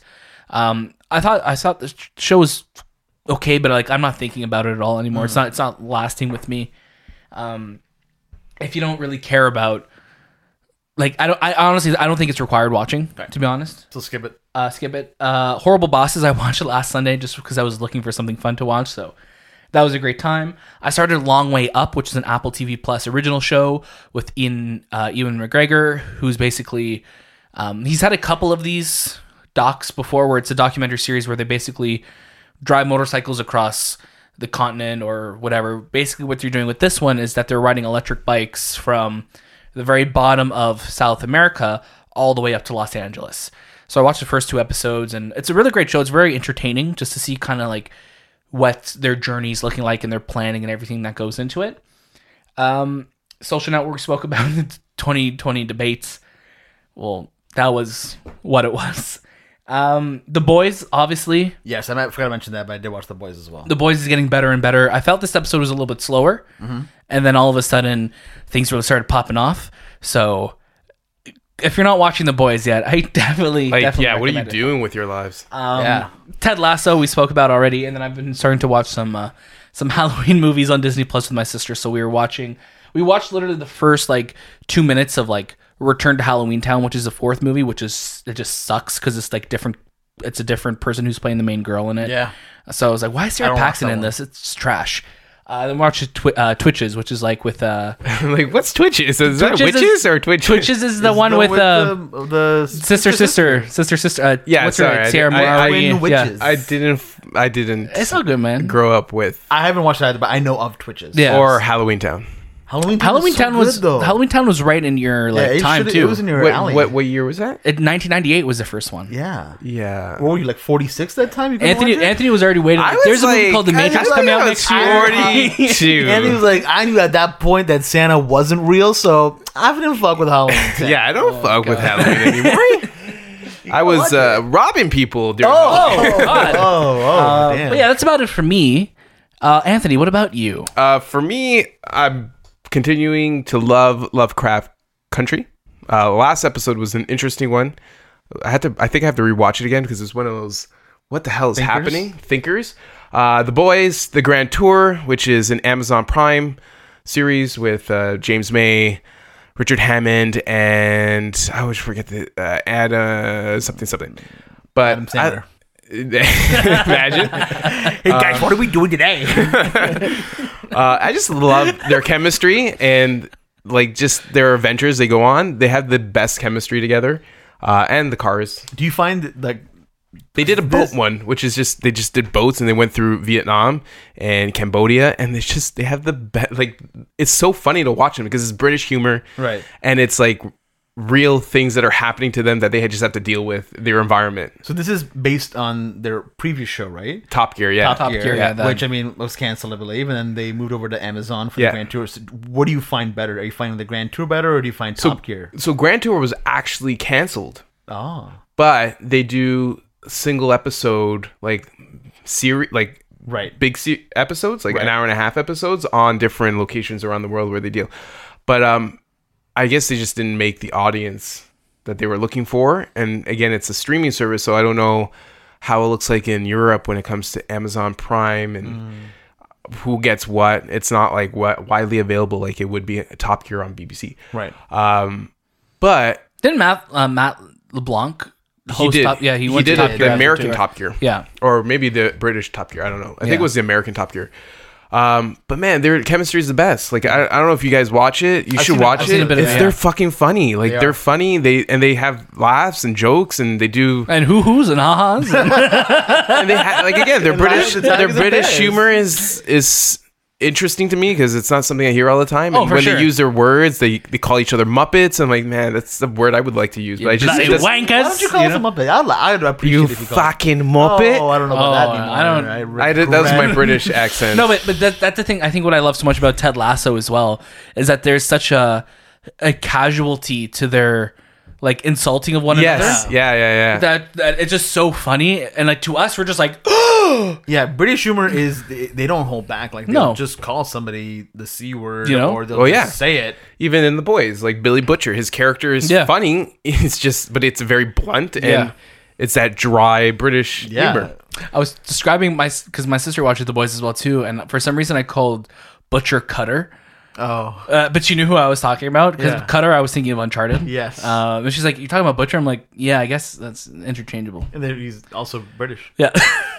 um i'm watching third day the chef show with uh jon favreau and his panini press and roy choi i would love like we were talking about this beforehand i would love to have roy choi on one of our episodes Roy, if you're listening, just just to talk about his adventures in terms of like where he started in cooking and all that because I think the guy is super interesting yeah, as a chef and his style of making food is all by the naked eye. Like don't measure just he's like one of those you'll just get it. Yeah, uh, uh, he he gave himself a name but it was more of like a a guerrilla style chef Ah. making Yeah, technique yeah, you know? Just like throw it in there and it'll taste good. Um i watched a netflix original um movie called american murder the family next door which is Mm. a a docu style um, movie about the murder that happened in colorado with the husband who murdered his wife Yeah. and two children and the story is is all shot with either um, social media videos that were broadcast by the wife leading up to the murder throughout the life and just telling that story with body cam footage from the police and um, interview tapes during the interrogation. And it was so, it was so well edited like it never comes across like there's no interviews there's nothing like that but it's so well edited to tell the story about how everything happened yeah. it was so well done that i'm telling you netflix you can't beat netflix and doing such a good documentaries job, you yeah. can't beat them My sister, um, my sister was talking to me about this, and she was saying how well it was like visually, like the visuals that they give you for everything, Yeah. and how just how just off putting, how so how scared it was because he never showed signs before of anything, and then all of Right. a sudden it's like he It's- kills his wife and his Yeah. kids, and it's like what the like what what what. and it's like this you know and you see it there's you know you know this man is killed his Yeah. wife and his kids and it's the day after and there's body cam footage from the police officer who's interviewing him um, in his house and he's like i don't know where my wife i don't know where he, she could have gone and you later realize that he, he buried his wife in the debt and next to an oil rig where he threw his two kids down Disgusting. it's Dis- it's disgusting. like there's you what the fuck is happening? And it's it's so real, and you hate this man for everything. Yeah. like no remorse, no empathy, Yeah. nothing. Well, yeah, my sister was my sister was telling me that like there was a scene in it where like you see him talking to his dad saying like oh I he like they were she, she the kids were dead when I got there And he like, blames his wife. what And then? Oh, and then there's testimony of him saying like he he confesses he's like no it was me I just didn't want to live this life. And it's like why would you do Oh all God, dude. this? can't even think about yeah, that shit, it's man that's messed but up it's so well it's it's a story that you should watch um and and and just take it in. It's it's so well edited, it's so well told. Please watch it if you have a chance.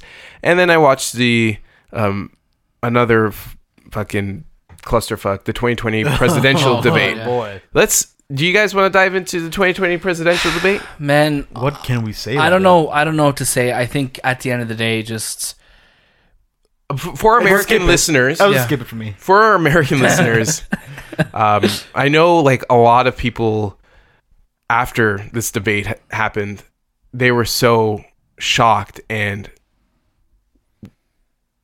disgusted on how they were represented to the rest of the world because this was a huge debate. It's the first one, Yeah, and I feel I feel for you if you are um, an American listener Yeah. who Yeah. felt that way.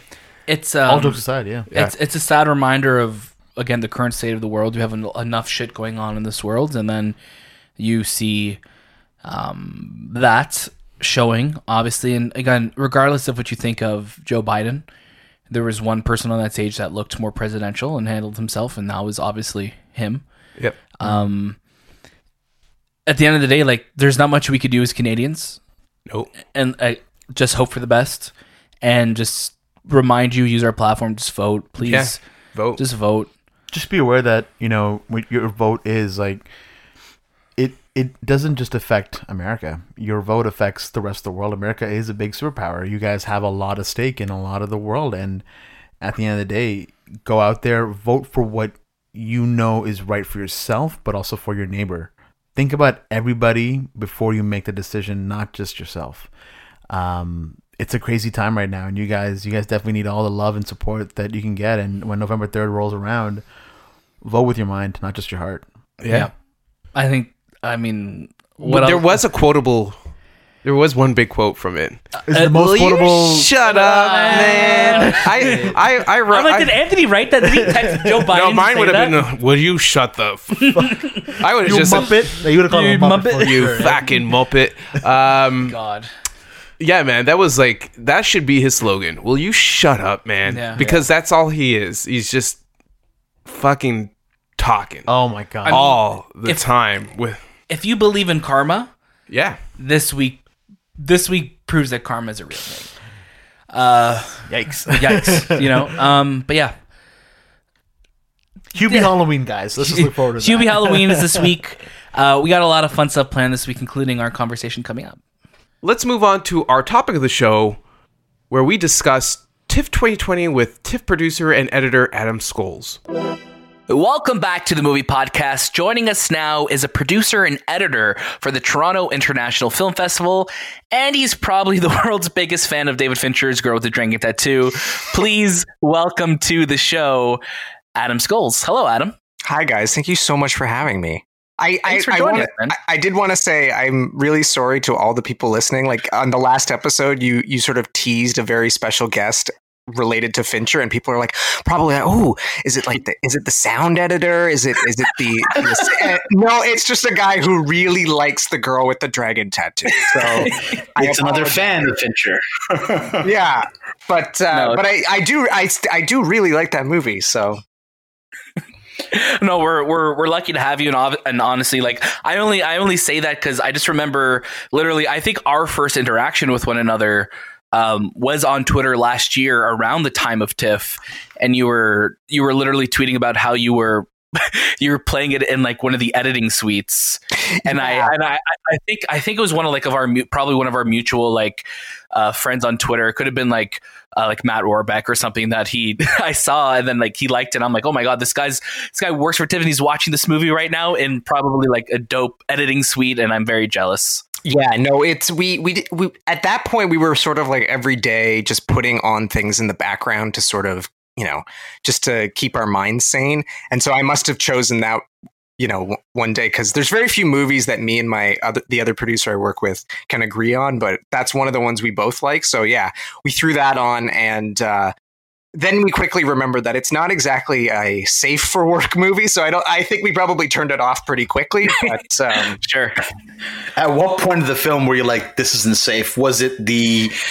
I'm just kidding. I won't get to that. yeah, right? Yeah, I think, no, about- about ten minutes in, probably. It's Yeah. Oh my god.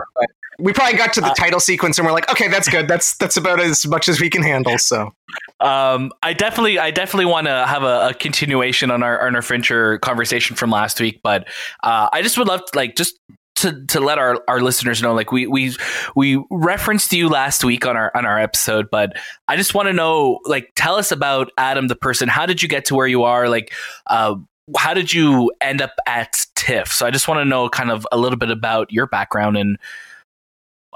How did you? How did 2020 Adam become?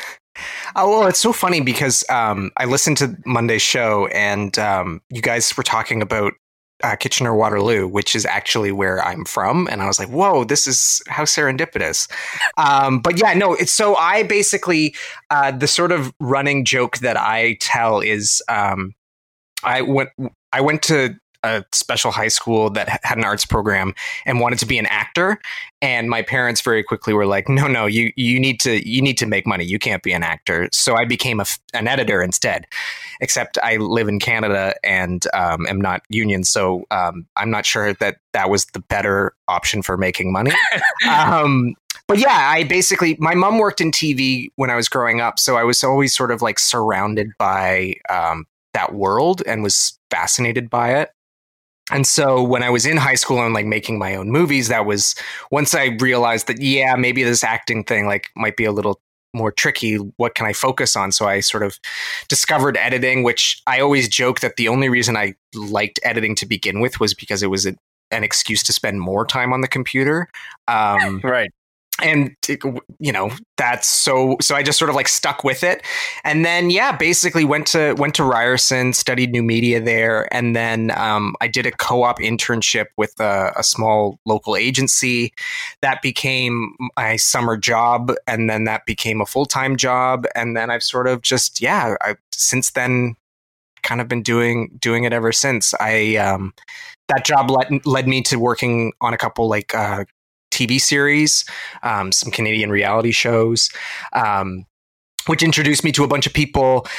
And then I eventually went freelance and was went back to working with a couple of those producers, and then doing some commercial work. And then eventually, um, while I was freelancing, TIFF was looking for a video producer, and somehow it's they got a, they got my name because I was following our then creative director on Instagram and we both were like kind of constantly liking each other's posts. And so I guess she sort of told the HR or whatever oh we should reach out to this guy. And so um yeah and then that's basically how I ended up at TIFF. I was hired as a producer editor there and have been there ever since. This has been my fourth festival so 3 years four festivals.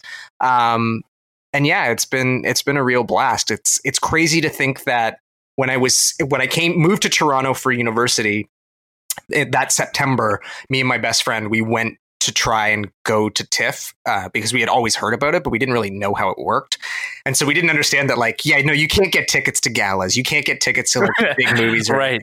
so we waited in the rush line for um, a small Canadian movie called uh, The Tracy Fragments, which starred Ellen Page. Um, this was the same year she was in Juno, so she hadn't Oh, really wow. sort of like broken out yet. Like Juno literally exploded that. I think it was that year. Maybe it was the year. No, I, I'm pretty sure it was that year. Um, so she had like two movies at TIFF Juno, which became like this huge hit and sort of like launched her into international stardom, and this other small like indie artsy fartsy movie. Um, so we like, yeah, we waited in the rush line and we saw that. So it's just sort of like this weird full circle thing of like, I moved to Toronto, I went to my very first TIFF, and then 10 years later, I'm now working there. And it's just, yeah, it's very surreal and crazy. And I never, I never ever would have thought that this is where I would end up, but uh, it's great. That's awesome, though. I mean, like, I, th- I think there's like, cause uh, like I went to Ryerson as well, and and there's a thing that like, like you kind of feel like once you're in Toronto, like you you start to become that like Toronto person, like like going to TIFF and like having those experiences. But um, something you said though that I loved is that um, you know, like this job came about literally just from like social media, and I mean, like even you being on the show today, like it's our like our kind of friendship and and you being like a friend of the show now is all, like all just come from like Twitter. And engaging in like being fellow like Canadians things like that. It's it's cool how like it's it's kind of come full circle in that way for the show too. Because like I remember last year, like when we started like following each other on Twitter, I'm like, oh, he'd be a really cool person to have on the show one day, and now we are a year later, and you're you're finally on the show. Yeah, it is. It's it's one of those funny things of like I remember when social media first started taking off. Um, my my parents would well specifically my mom would always give me a hard time about how much I was posting and being like you you know don't swear so much on on the internet and all this stuff. And like um, my mom doesn't sound like Marge Simpson but that's my I was going to say that was my the- impression she always does. But uh, it- yeah it's sort of this funny thing of like you never really know who you're gonna run into and and get to have a conversation with and um yeah like it's it's funny how how many cool and interesting people i've met through social media including like real filmmakers and like got you know ran like I, one of the I, I i remember a couple weeks ago i tweeted about ted lasso which is my new favorite show and everybody should be watching it if you haven't already Oh, Um, 100%.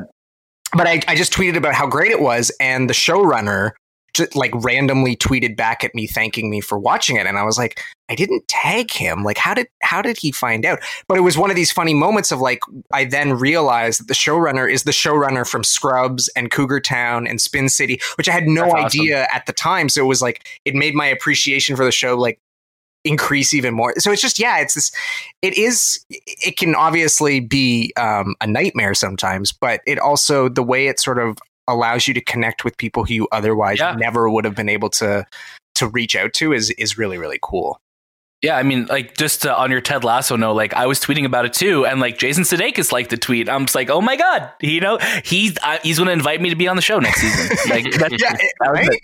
now now he's a friend of the show and he can Right be in. next special guest and he'll be way more exciting than super girl with a dragon tattoo super fan adam schoales Jason, if you're listening to this, I know you are. Just come on the show. You know, open invite. Maybe he's also a fan of uh, Grow the Dragon Tattoo. We don't know these things, you know. People don't start off with that usually, and I wish they would. I mean, e- exactly. It's it. You know, I, I I always say it's not Fincher's best movie, but it is my favorite of his. So I, I think it's really up there for him. I definitely think it's up there for him. It's it's definitely we can we can talk about Girl with the Dragon Tattoo later on because I'm sure we can dive into it for hours. But Adam, I, I do have to ask. So, what is your what's your day to day like at TIFF? Like, what does your job really do for people who who maybe just don't know what a producer or editor is? yeah, so I mean, I, that's a great question because when I started, I was wondering the exact same thing. Um, basically, I think the one thing that people don't really necessarily um, realize about TIFF is that TIFF is so much more than just the festival. Like we we are a year round organization. Uh, we're a not for profit, um, and we run the TIFF Bell Lightbox downtown on King Street, where you can come and see, or pre COVID, I should say, you could come and see movies, and uh, we show sort of first run art house movies or the stuff that you know Cineplex wouldn't necessarily um, be showing, as well as we have the Cinematheque, which runs sort of classics from you know the canon and and international cinema, um, as well as you know modern classics like Fincher's Seven and and stuff like that. So my role there was very much I was hired. Um, as a original content producer and then producer for sort of our internal marketing team. So when we create trail for example let's say you come to the lightbox and you sit and you watch a movie you're going to see your sort of like regular new release trailers.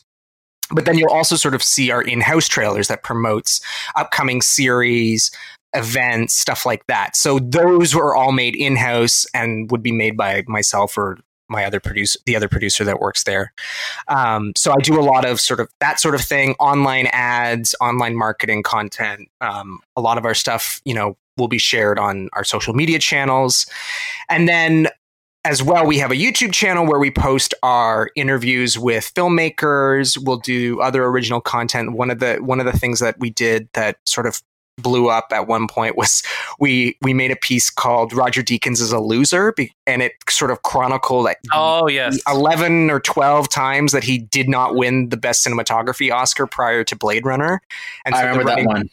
The running joke was that that that video helped you know clinch the win for him, which I'm not entirely sure is true. I think Blade Runner itself was you know certainly worthy, although all of his films were worthy. That's what Yeah. made it so crazy was that how had he not won up until that point?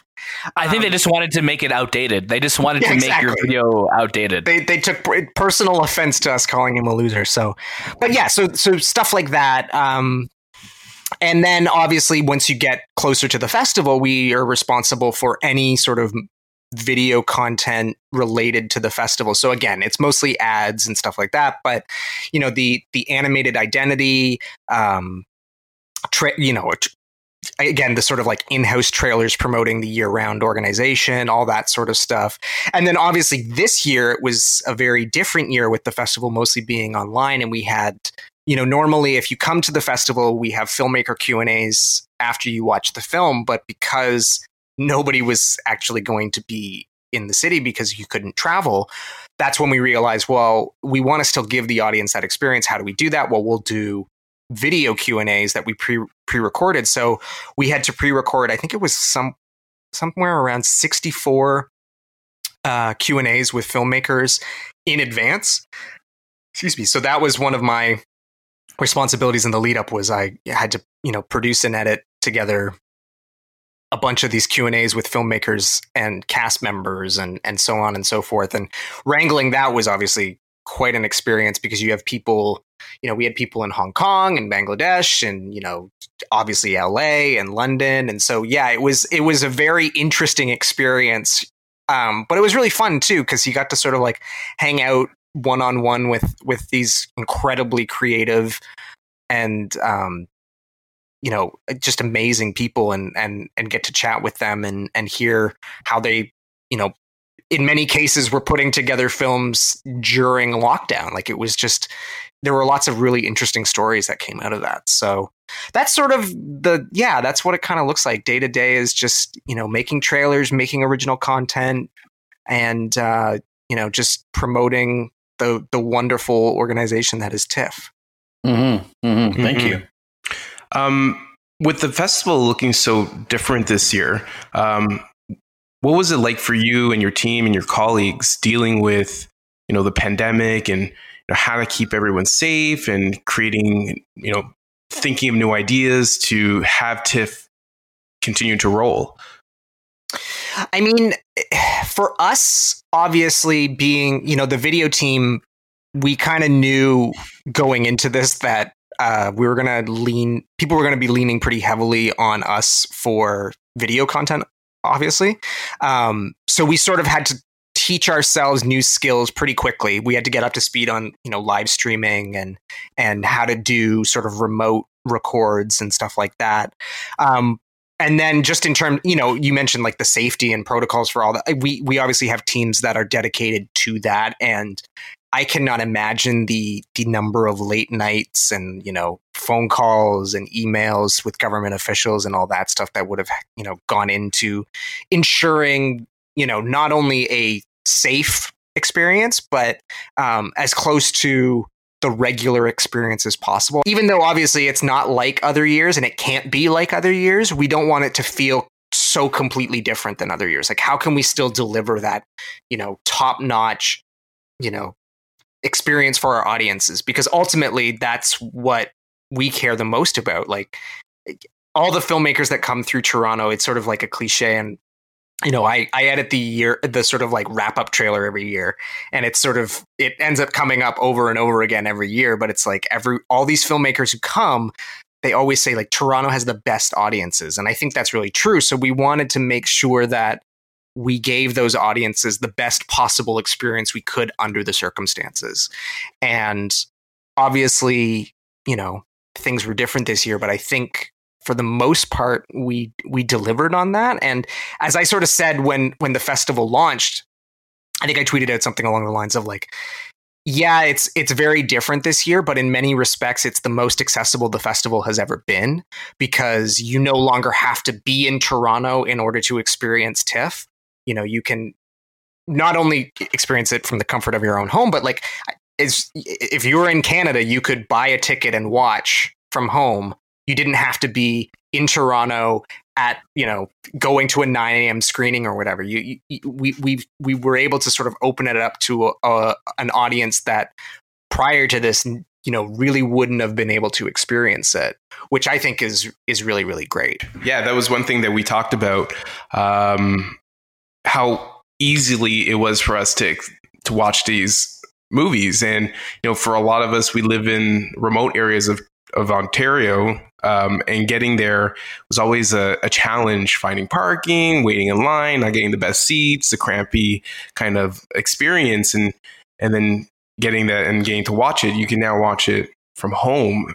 We we love the experience of TIFF at home. We hope it Yeah. continues next year. yeah i mean it's it's one of those things of like i'm i'm such a huge proponent of theaters i think there is no substitute for the the theatrical experience. And i'm and, and part of that is just because i'm so bad at not going on my phone if i'm at home. But like if i'm in a theater with other people i you know i respect that social contract of like i'm my phone is staying in my pocket until the lights come up. Um but yeah i just i think there's something so special about that communal experience of watching something with other people. And i think all of us at tiff feel that way but we also recognize that there are benefits to being able to watch things from home at your own leisure on your own schedule um, when it's convenient. Um, and I, certainly for you know for for people like the press and industry who have to try and like cram all these movies in and you know rush from theater to theater like for them it, i'm sure it was a much more pleasant experience being able to just you know pull it up on their their tv at home. But you know especially midnight madness like i, I Midnight Madness is one of those things that you can't really describe because it's it's something you truly do have to experience for yourself. And um, although you know that being said, from what I heard, the the Midnight Madness drive-in experience this year was you know right up there with some of the the sort of classic Midnight Madness um, TIFF experiences. So yeah, it will be interesting to see where you know where the what the festival looks like next year.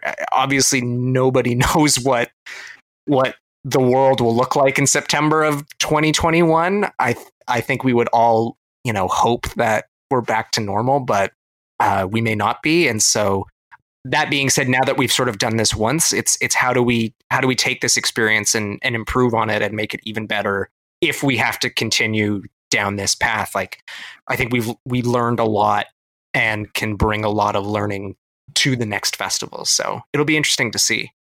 What was your uh, first Midnight Madness?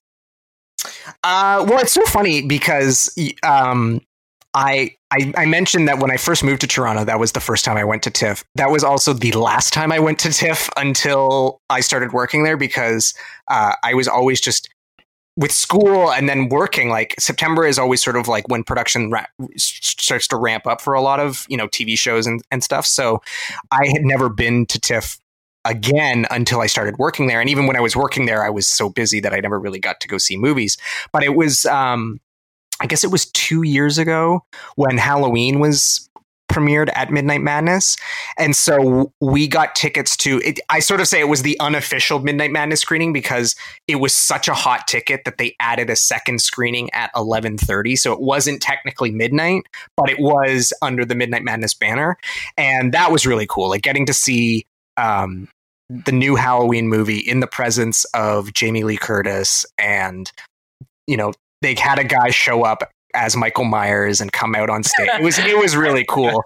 Um, and what was even cooler was that earlier that day we interviewed Jamie Lee Curtis. Um, oh, I can't now the name.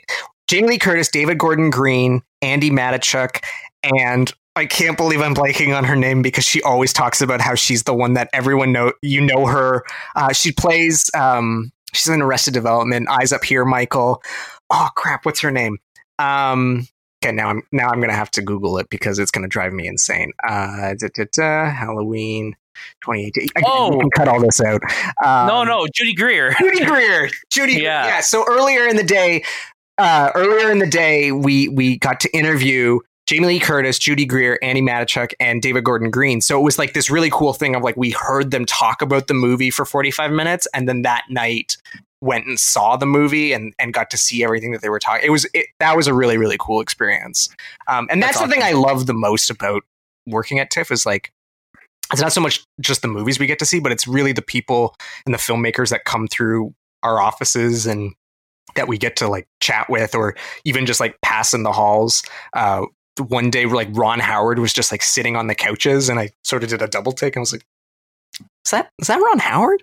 Like it's just yeah, it's that's the cool thing about working here is is the amazing, brilliant people that we get to to meet and talk with and learn. yeah, I think there's well. a there's like a I think there's something about just Canada in general that I think is a is a peaceful for a lot of uh, especially Americans coming in. They're just like, oh, it's very just relaxed and just like people are just like obviously people are excited that they're there, but I think our like our culture here is just a lot different um, than what a lot of I think actors and directors may be used to, unless they're working here for and are shooting here and using our crews here. But um, going back to um, the festival this year, though, like what Anthony and Nashay were saying earlier, I, I, it's been it was for the films that we saw, it was very flawless. Like everything worked. Like the app literally was just.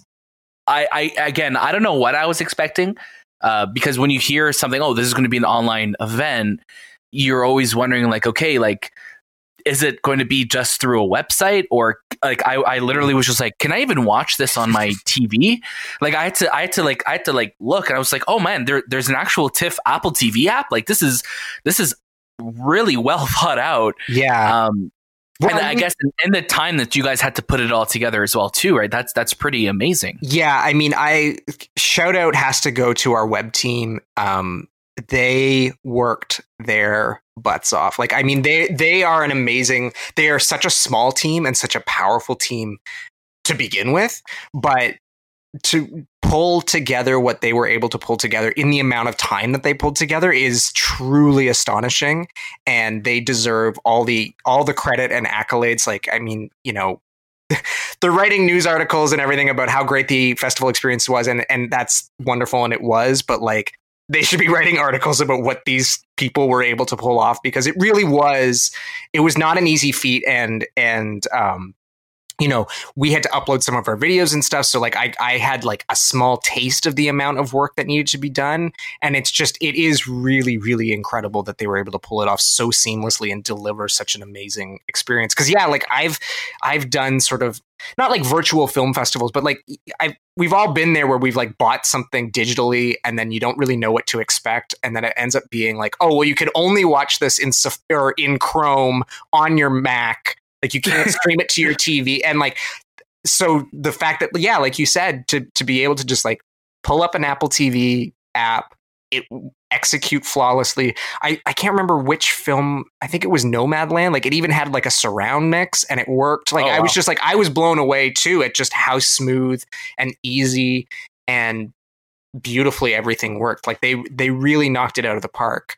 Um so they deserve all all of the credit and applause to to our web team for for pulling off what they did because that was that was no no easy feat. The amount of stuff that they had to do in in such a short amount of time. That's sort of the thing that we kept saying was like we basically have to learn two brand new business models in in in basically 2 months. You know how do you how do you do uh drive-ins and how do you do online? We have to figure that out. And um i like to think that that they managed so Yeah, Yeah, no, and I- I, think I- we I can all agree. agree. Yeah, I mean, in terms of like how you guys handled both things, I again we were surprised as to how well it all worked. Like you didn't need to make a fancy app; you just needed to make an app that was that was functional, and that's what it was. It got us into the movie. It didn't lag. Uh, it streamed in perfect quality that we needed. So I was I was really blown away. Um, but I gotta ask: Did you did you watch anything at TIFF this year? And if you did, what what was one of your favorites? Yeah, it's funny. It, the again, like the the beauty of this experience this year was like because I so I don't live downtown. So normally when festival is happening, I, you know, I have to crash at a friend's place or whatever, and I'm working very, very long hours, so I don't really get a chance to see many films. Whereas this year, I was at home, I, you know, could could watch something while I had dinner or whatever. So I did actually get to see more films this year than any other film or any other year. Um, and so I, I watched. I didn't. That being said, I didn't watch a ton because I, I still was busy and was, you know, we had a lot to do, but I was able to take a, a little bit of time out to to check out Nomadland, um, Get the Hell Out, which was a Midnight Madness pick, and um, the film that I of the of the ones I watched that I think I liked the most, which was Regina King's One Night in Miami, which was such a I didn't really know what to expect. I had done I'd produced the Q and A with them, and and they it, they spoke so highly of it and and I it intrigued me enough that I was like, okay, I really want to see this. But if I'm being totally honest, I was mostly watching it because Leslie Odom Jr. was in it, and I am such a big musical theater nerd that anything with Aaron Burr from Hamilton, like I'll I'll watch that. Um, but yeah, I was really blown away by just you know for a feature debut, she she put together one hell of a film. It's um, it's Yeah. incredibly powerful, incredibly timely.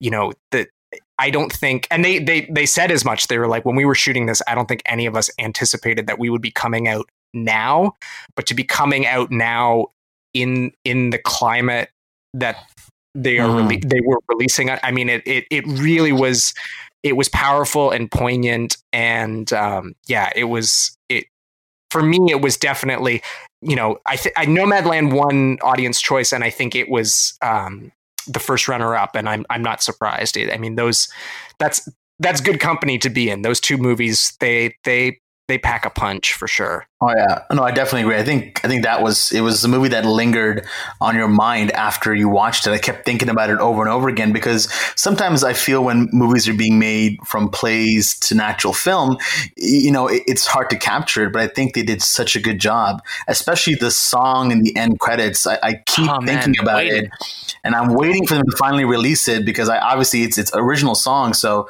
I'm excited for whenever that comes out too.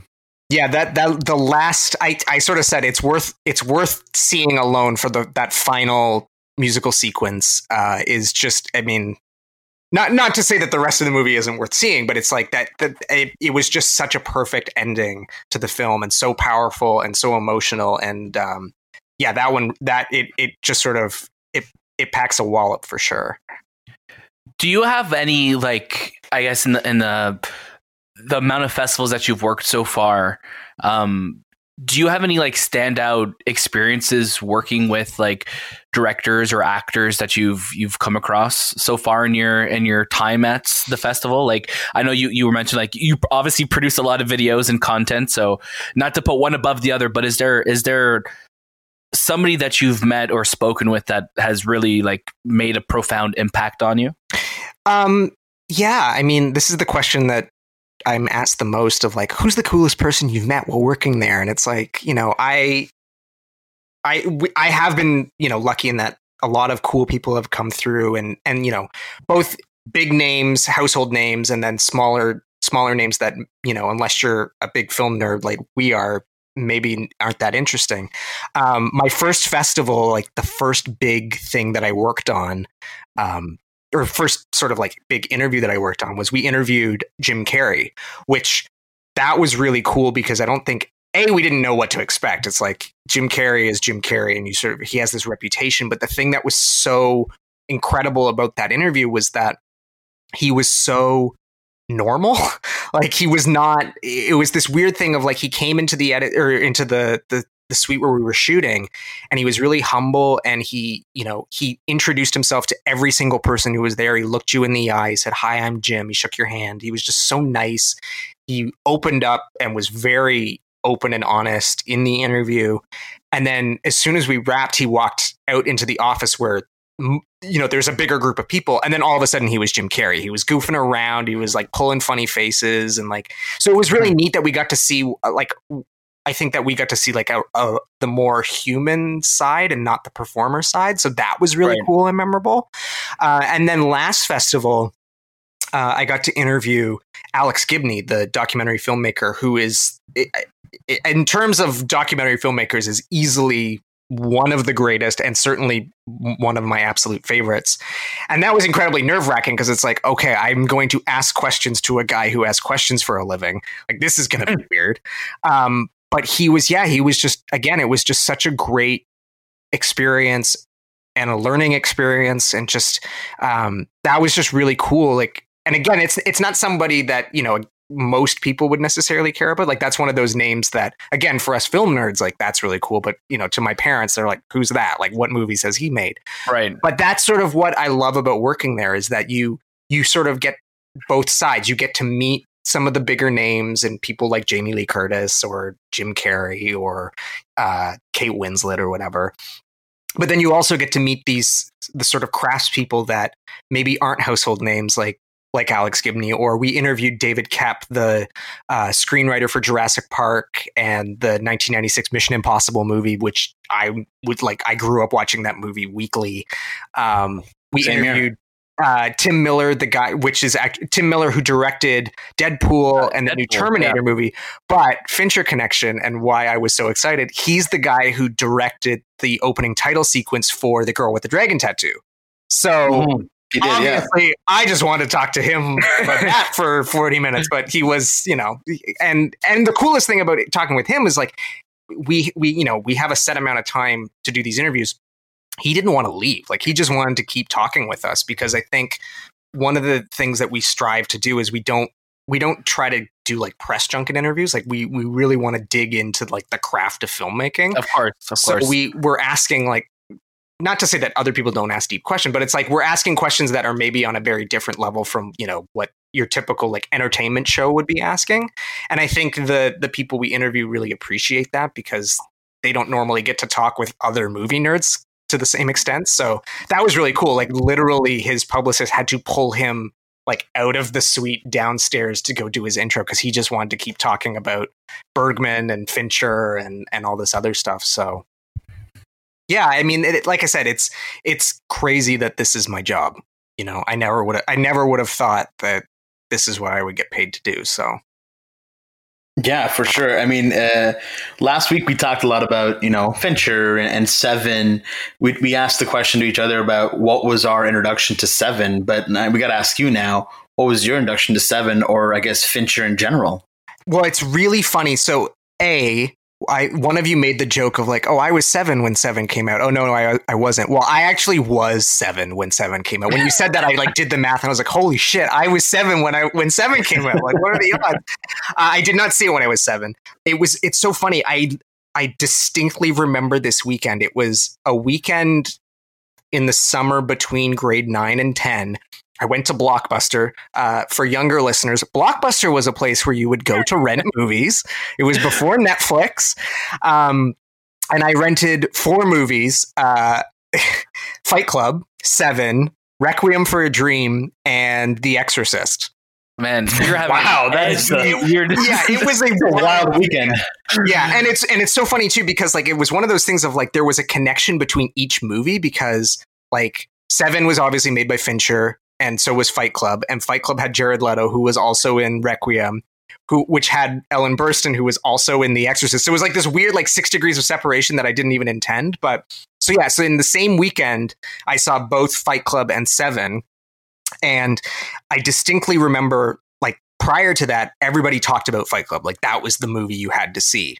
But I remember coming away from it being like, I think I like Seven more. Like I think this is more my kind of jam. Like I really liked Fight Club and it's obviously a brilliant film, but like as someone who loves like mysteries and thrillers and, and procedurals and all that stuff, like there was something about Seven that just spoke to me and became like for the longest time was my favorite Fincher movie.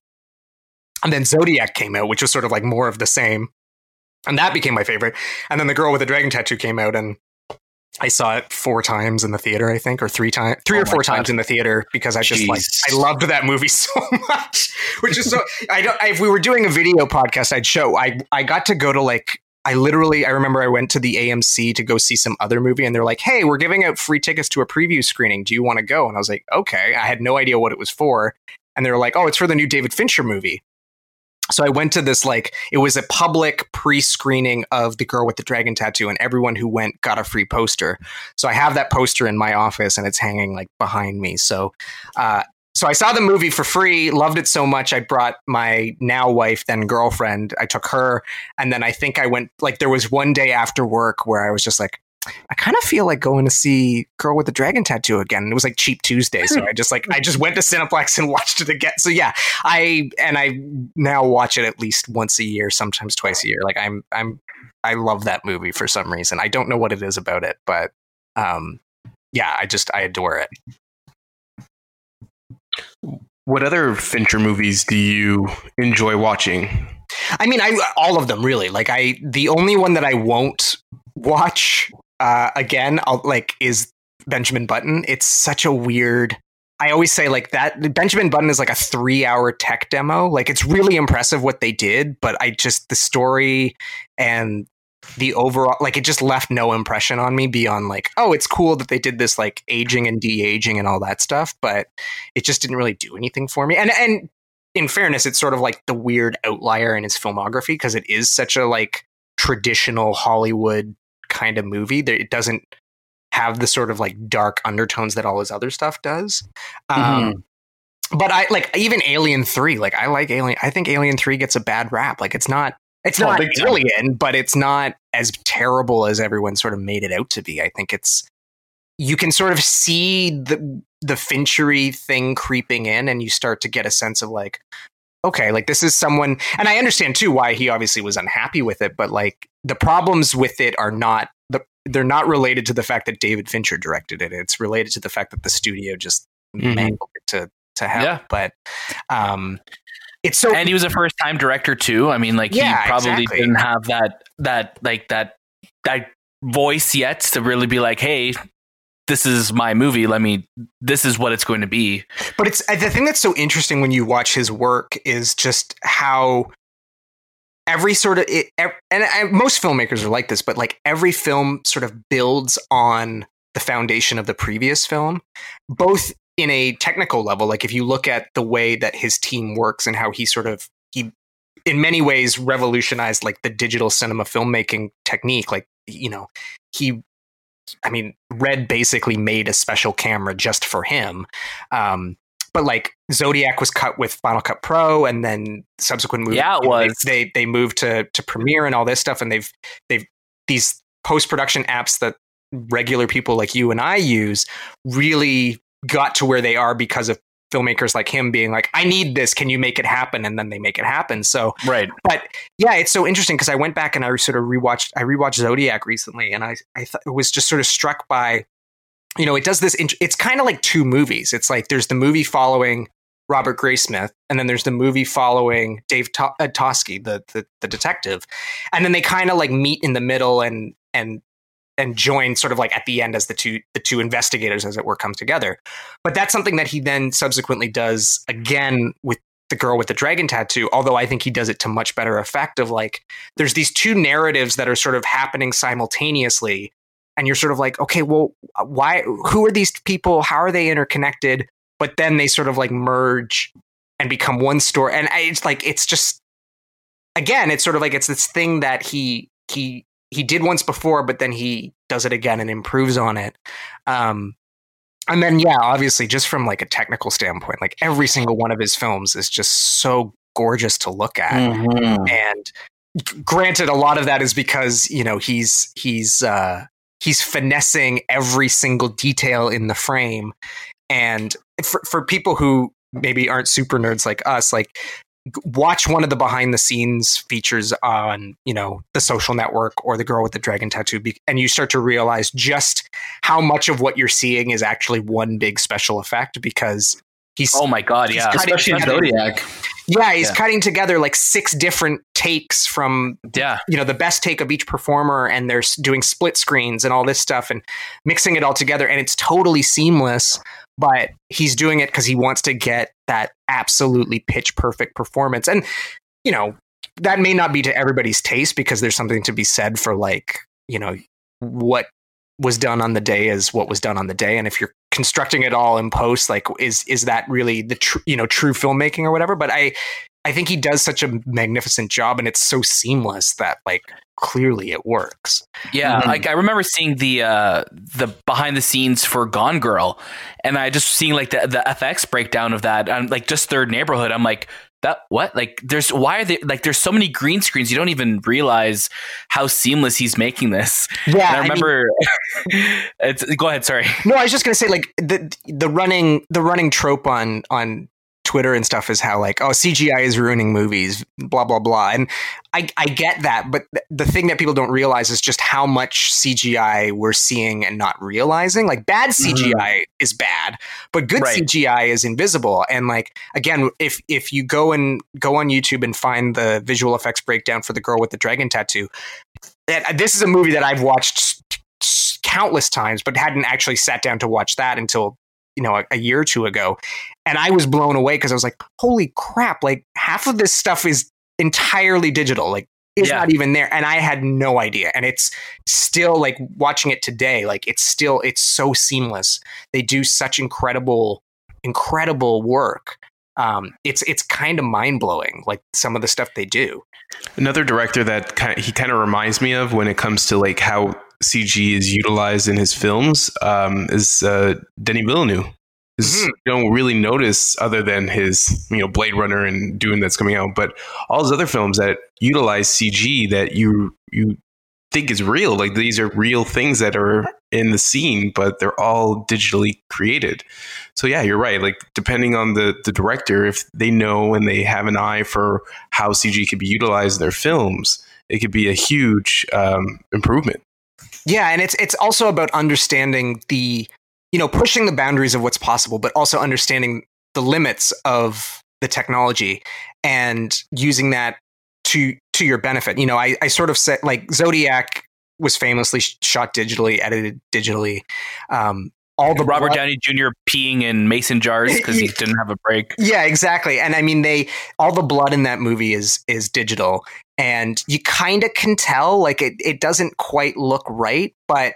Fincher said, like, I need to be able to turn, I want to do as many takes as possible. And if I have to clean up blood every time, we're going to be here all day.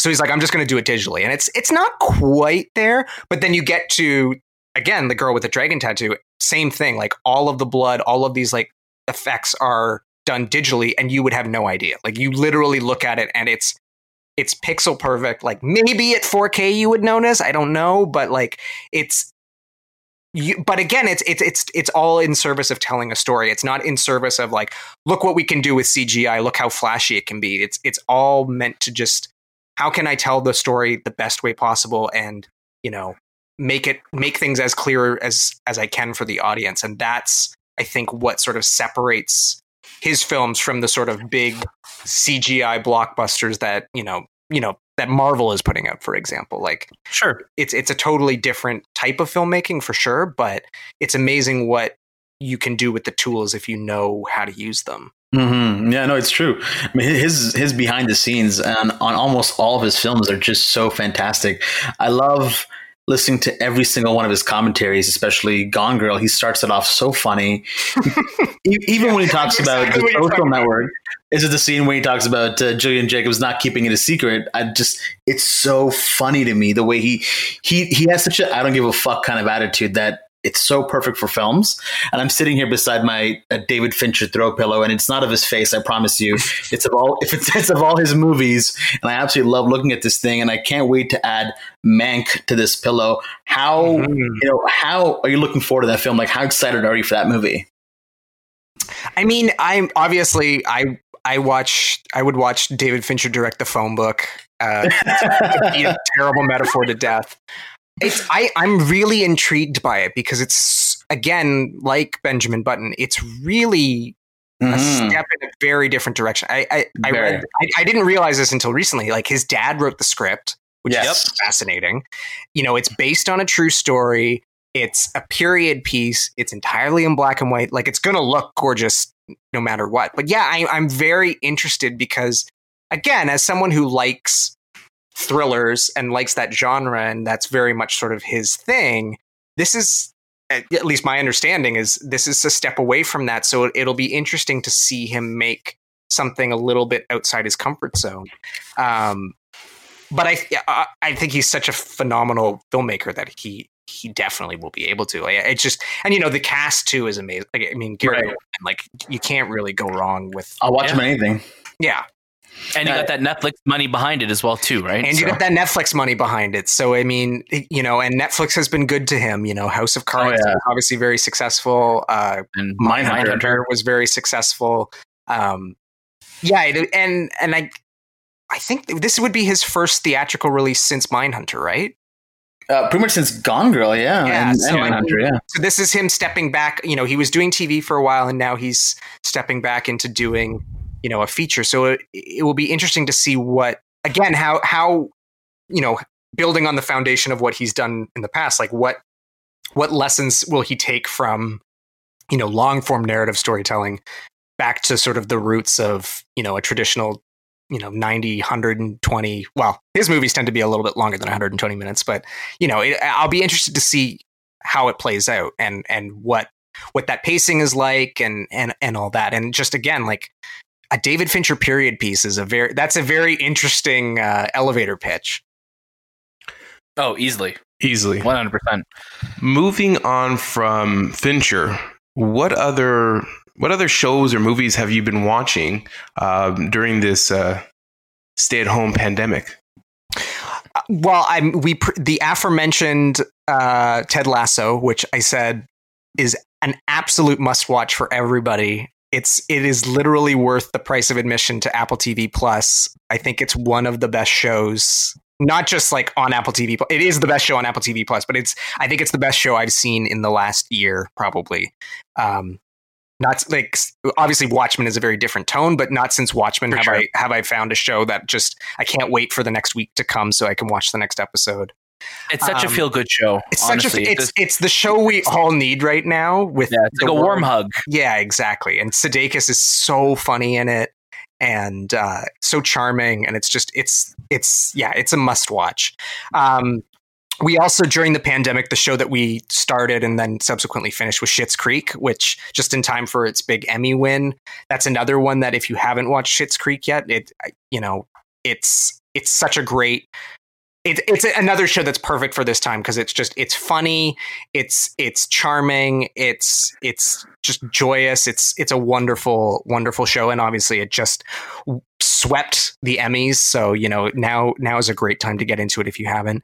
And then um i also started watching the third day and yeah you guys mentioned it on the last show. It's it's it is definitely i don't know how i feel about it um I don't know if you guys are familiar with Sleep No More, the the sort of theatrical performance in New York City. Um, it's it's immersive theater, so it's basically like the audience is participating in the play as it's happening, and so it's Oh, from the same guys who did that. So that's why I'm like intrigued enough that I want to keep going, especially because my understanding is that there's three episodes that air and then they're doing like a 24 hour live televised event that takes you that sort of basically bridges the gap between part one and part two.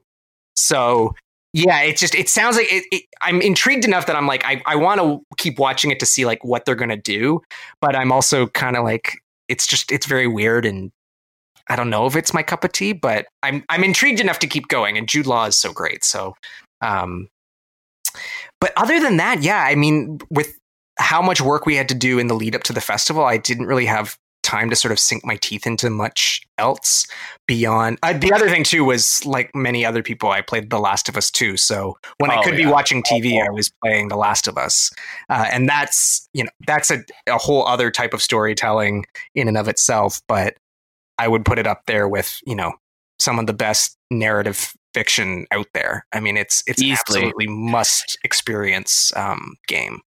And I would be, uh, I would kick myself later, but spoiler cast available now on the movie podcast feed, uh, featuring Matt Rohrbeck of the Untitled Movie Podcast and Nate uh, Shelton of Geekcentric.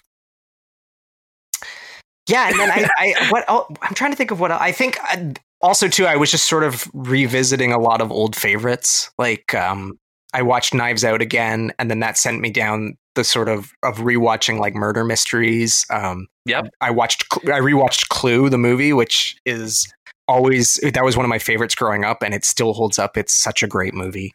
Um, I mean, yeah, Knives Out is a great film. Oh, I, I adore Knives Out. yeah, which again premiered at I think it yeah I think that was the world premiere.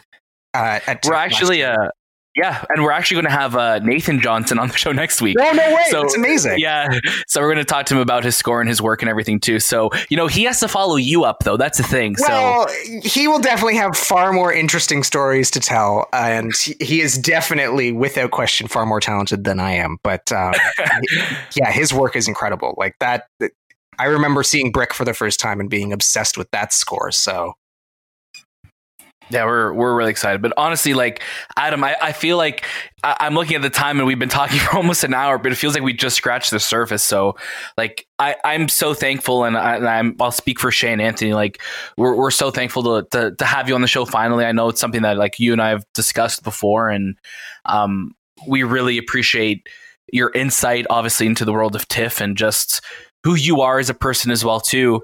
If our listeners wanted to follow you on the socials. Uh, feel free to plug anything or anything that you're doing right now. Plug anything that you want people to check out of yours. Yeah, I mean, I am very uncreative when it comes to coming up with social media tags. So all of my stuff is just at Adam Schoales. Um, and if you want to watch my the stuff I make for TIFF, you can follow all of our TIFF social media channels and our YouTube channel, especially, which is where we post, like I said, our interviews and original content. Um, yeah, I mean, I that's kind of like I that's it. Like it's just at Adam Schoales. I mean, I don't really have anything up and coming cool to promote like some people. It's certainly not like uh, Nathan Johnson would, but um, thank you guys so much for having me. I hope I didn't bore your audience. I have a tendency to just ramble on, so I, I do apologize, but uh, No, you were great. You were great, man. it was a pleasure and it was so Thank fun you. getting to talk to you guys and talk about TIFF and uh, yeah, and just talk about my favorite movies and all that stuff. So I, I anytime you guys want to chat, I am available because uh, you know it's not like anybody's doing anything right now with this pandemic. Right. Well, Adam, again, thank you. Um, we'd love to have you back, so we will definitely take you up on that offer. And for all of Adam's socials and what he's doing at TIFF, we're going to have that linked in our show notes as well. So you listening right now on your phone or wherever you're listening to us, if you're driving, pull over, check out the show notes. Uh, you could follow follow Adam um, across all his socials. So thank you for that. And Adam, again, thank you for joining us today. Thank you so much for having me, guys. This was so much fun. It was so nice to actually interact with other human beings, which I haven't been doing much of for the last six months. So this was this was much needed. So thank you again. Thank you so much, Adam, for joining our show today. As always, you can catch a new episode of the movie podcast every Monday morning on all your favorite podcast streaming services. Um, please check us out on the Instagram and Twitter by following the movie podcast. And don't forget to leave us a review on Apple Podcasts and join our Discord where we talk about the movie podcast. more movies. Uh, we know we missed trivia last week. We're actually going to take a break uh, this week and next week. That way, we could have a proper rotation, so everybody has an equal opportunity to win those sweet, sweet points. Um, but it will be making its grand return. So if you have any trivia questions for us, send them in, yeah. That was this time with the movie podcast. and we will see you next.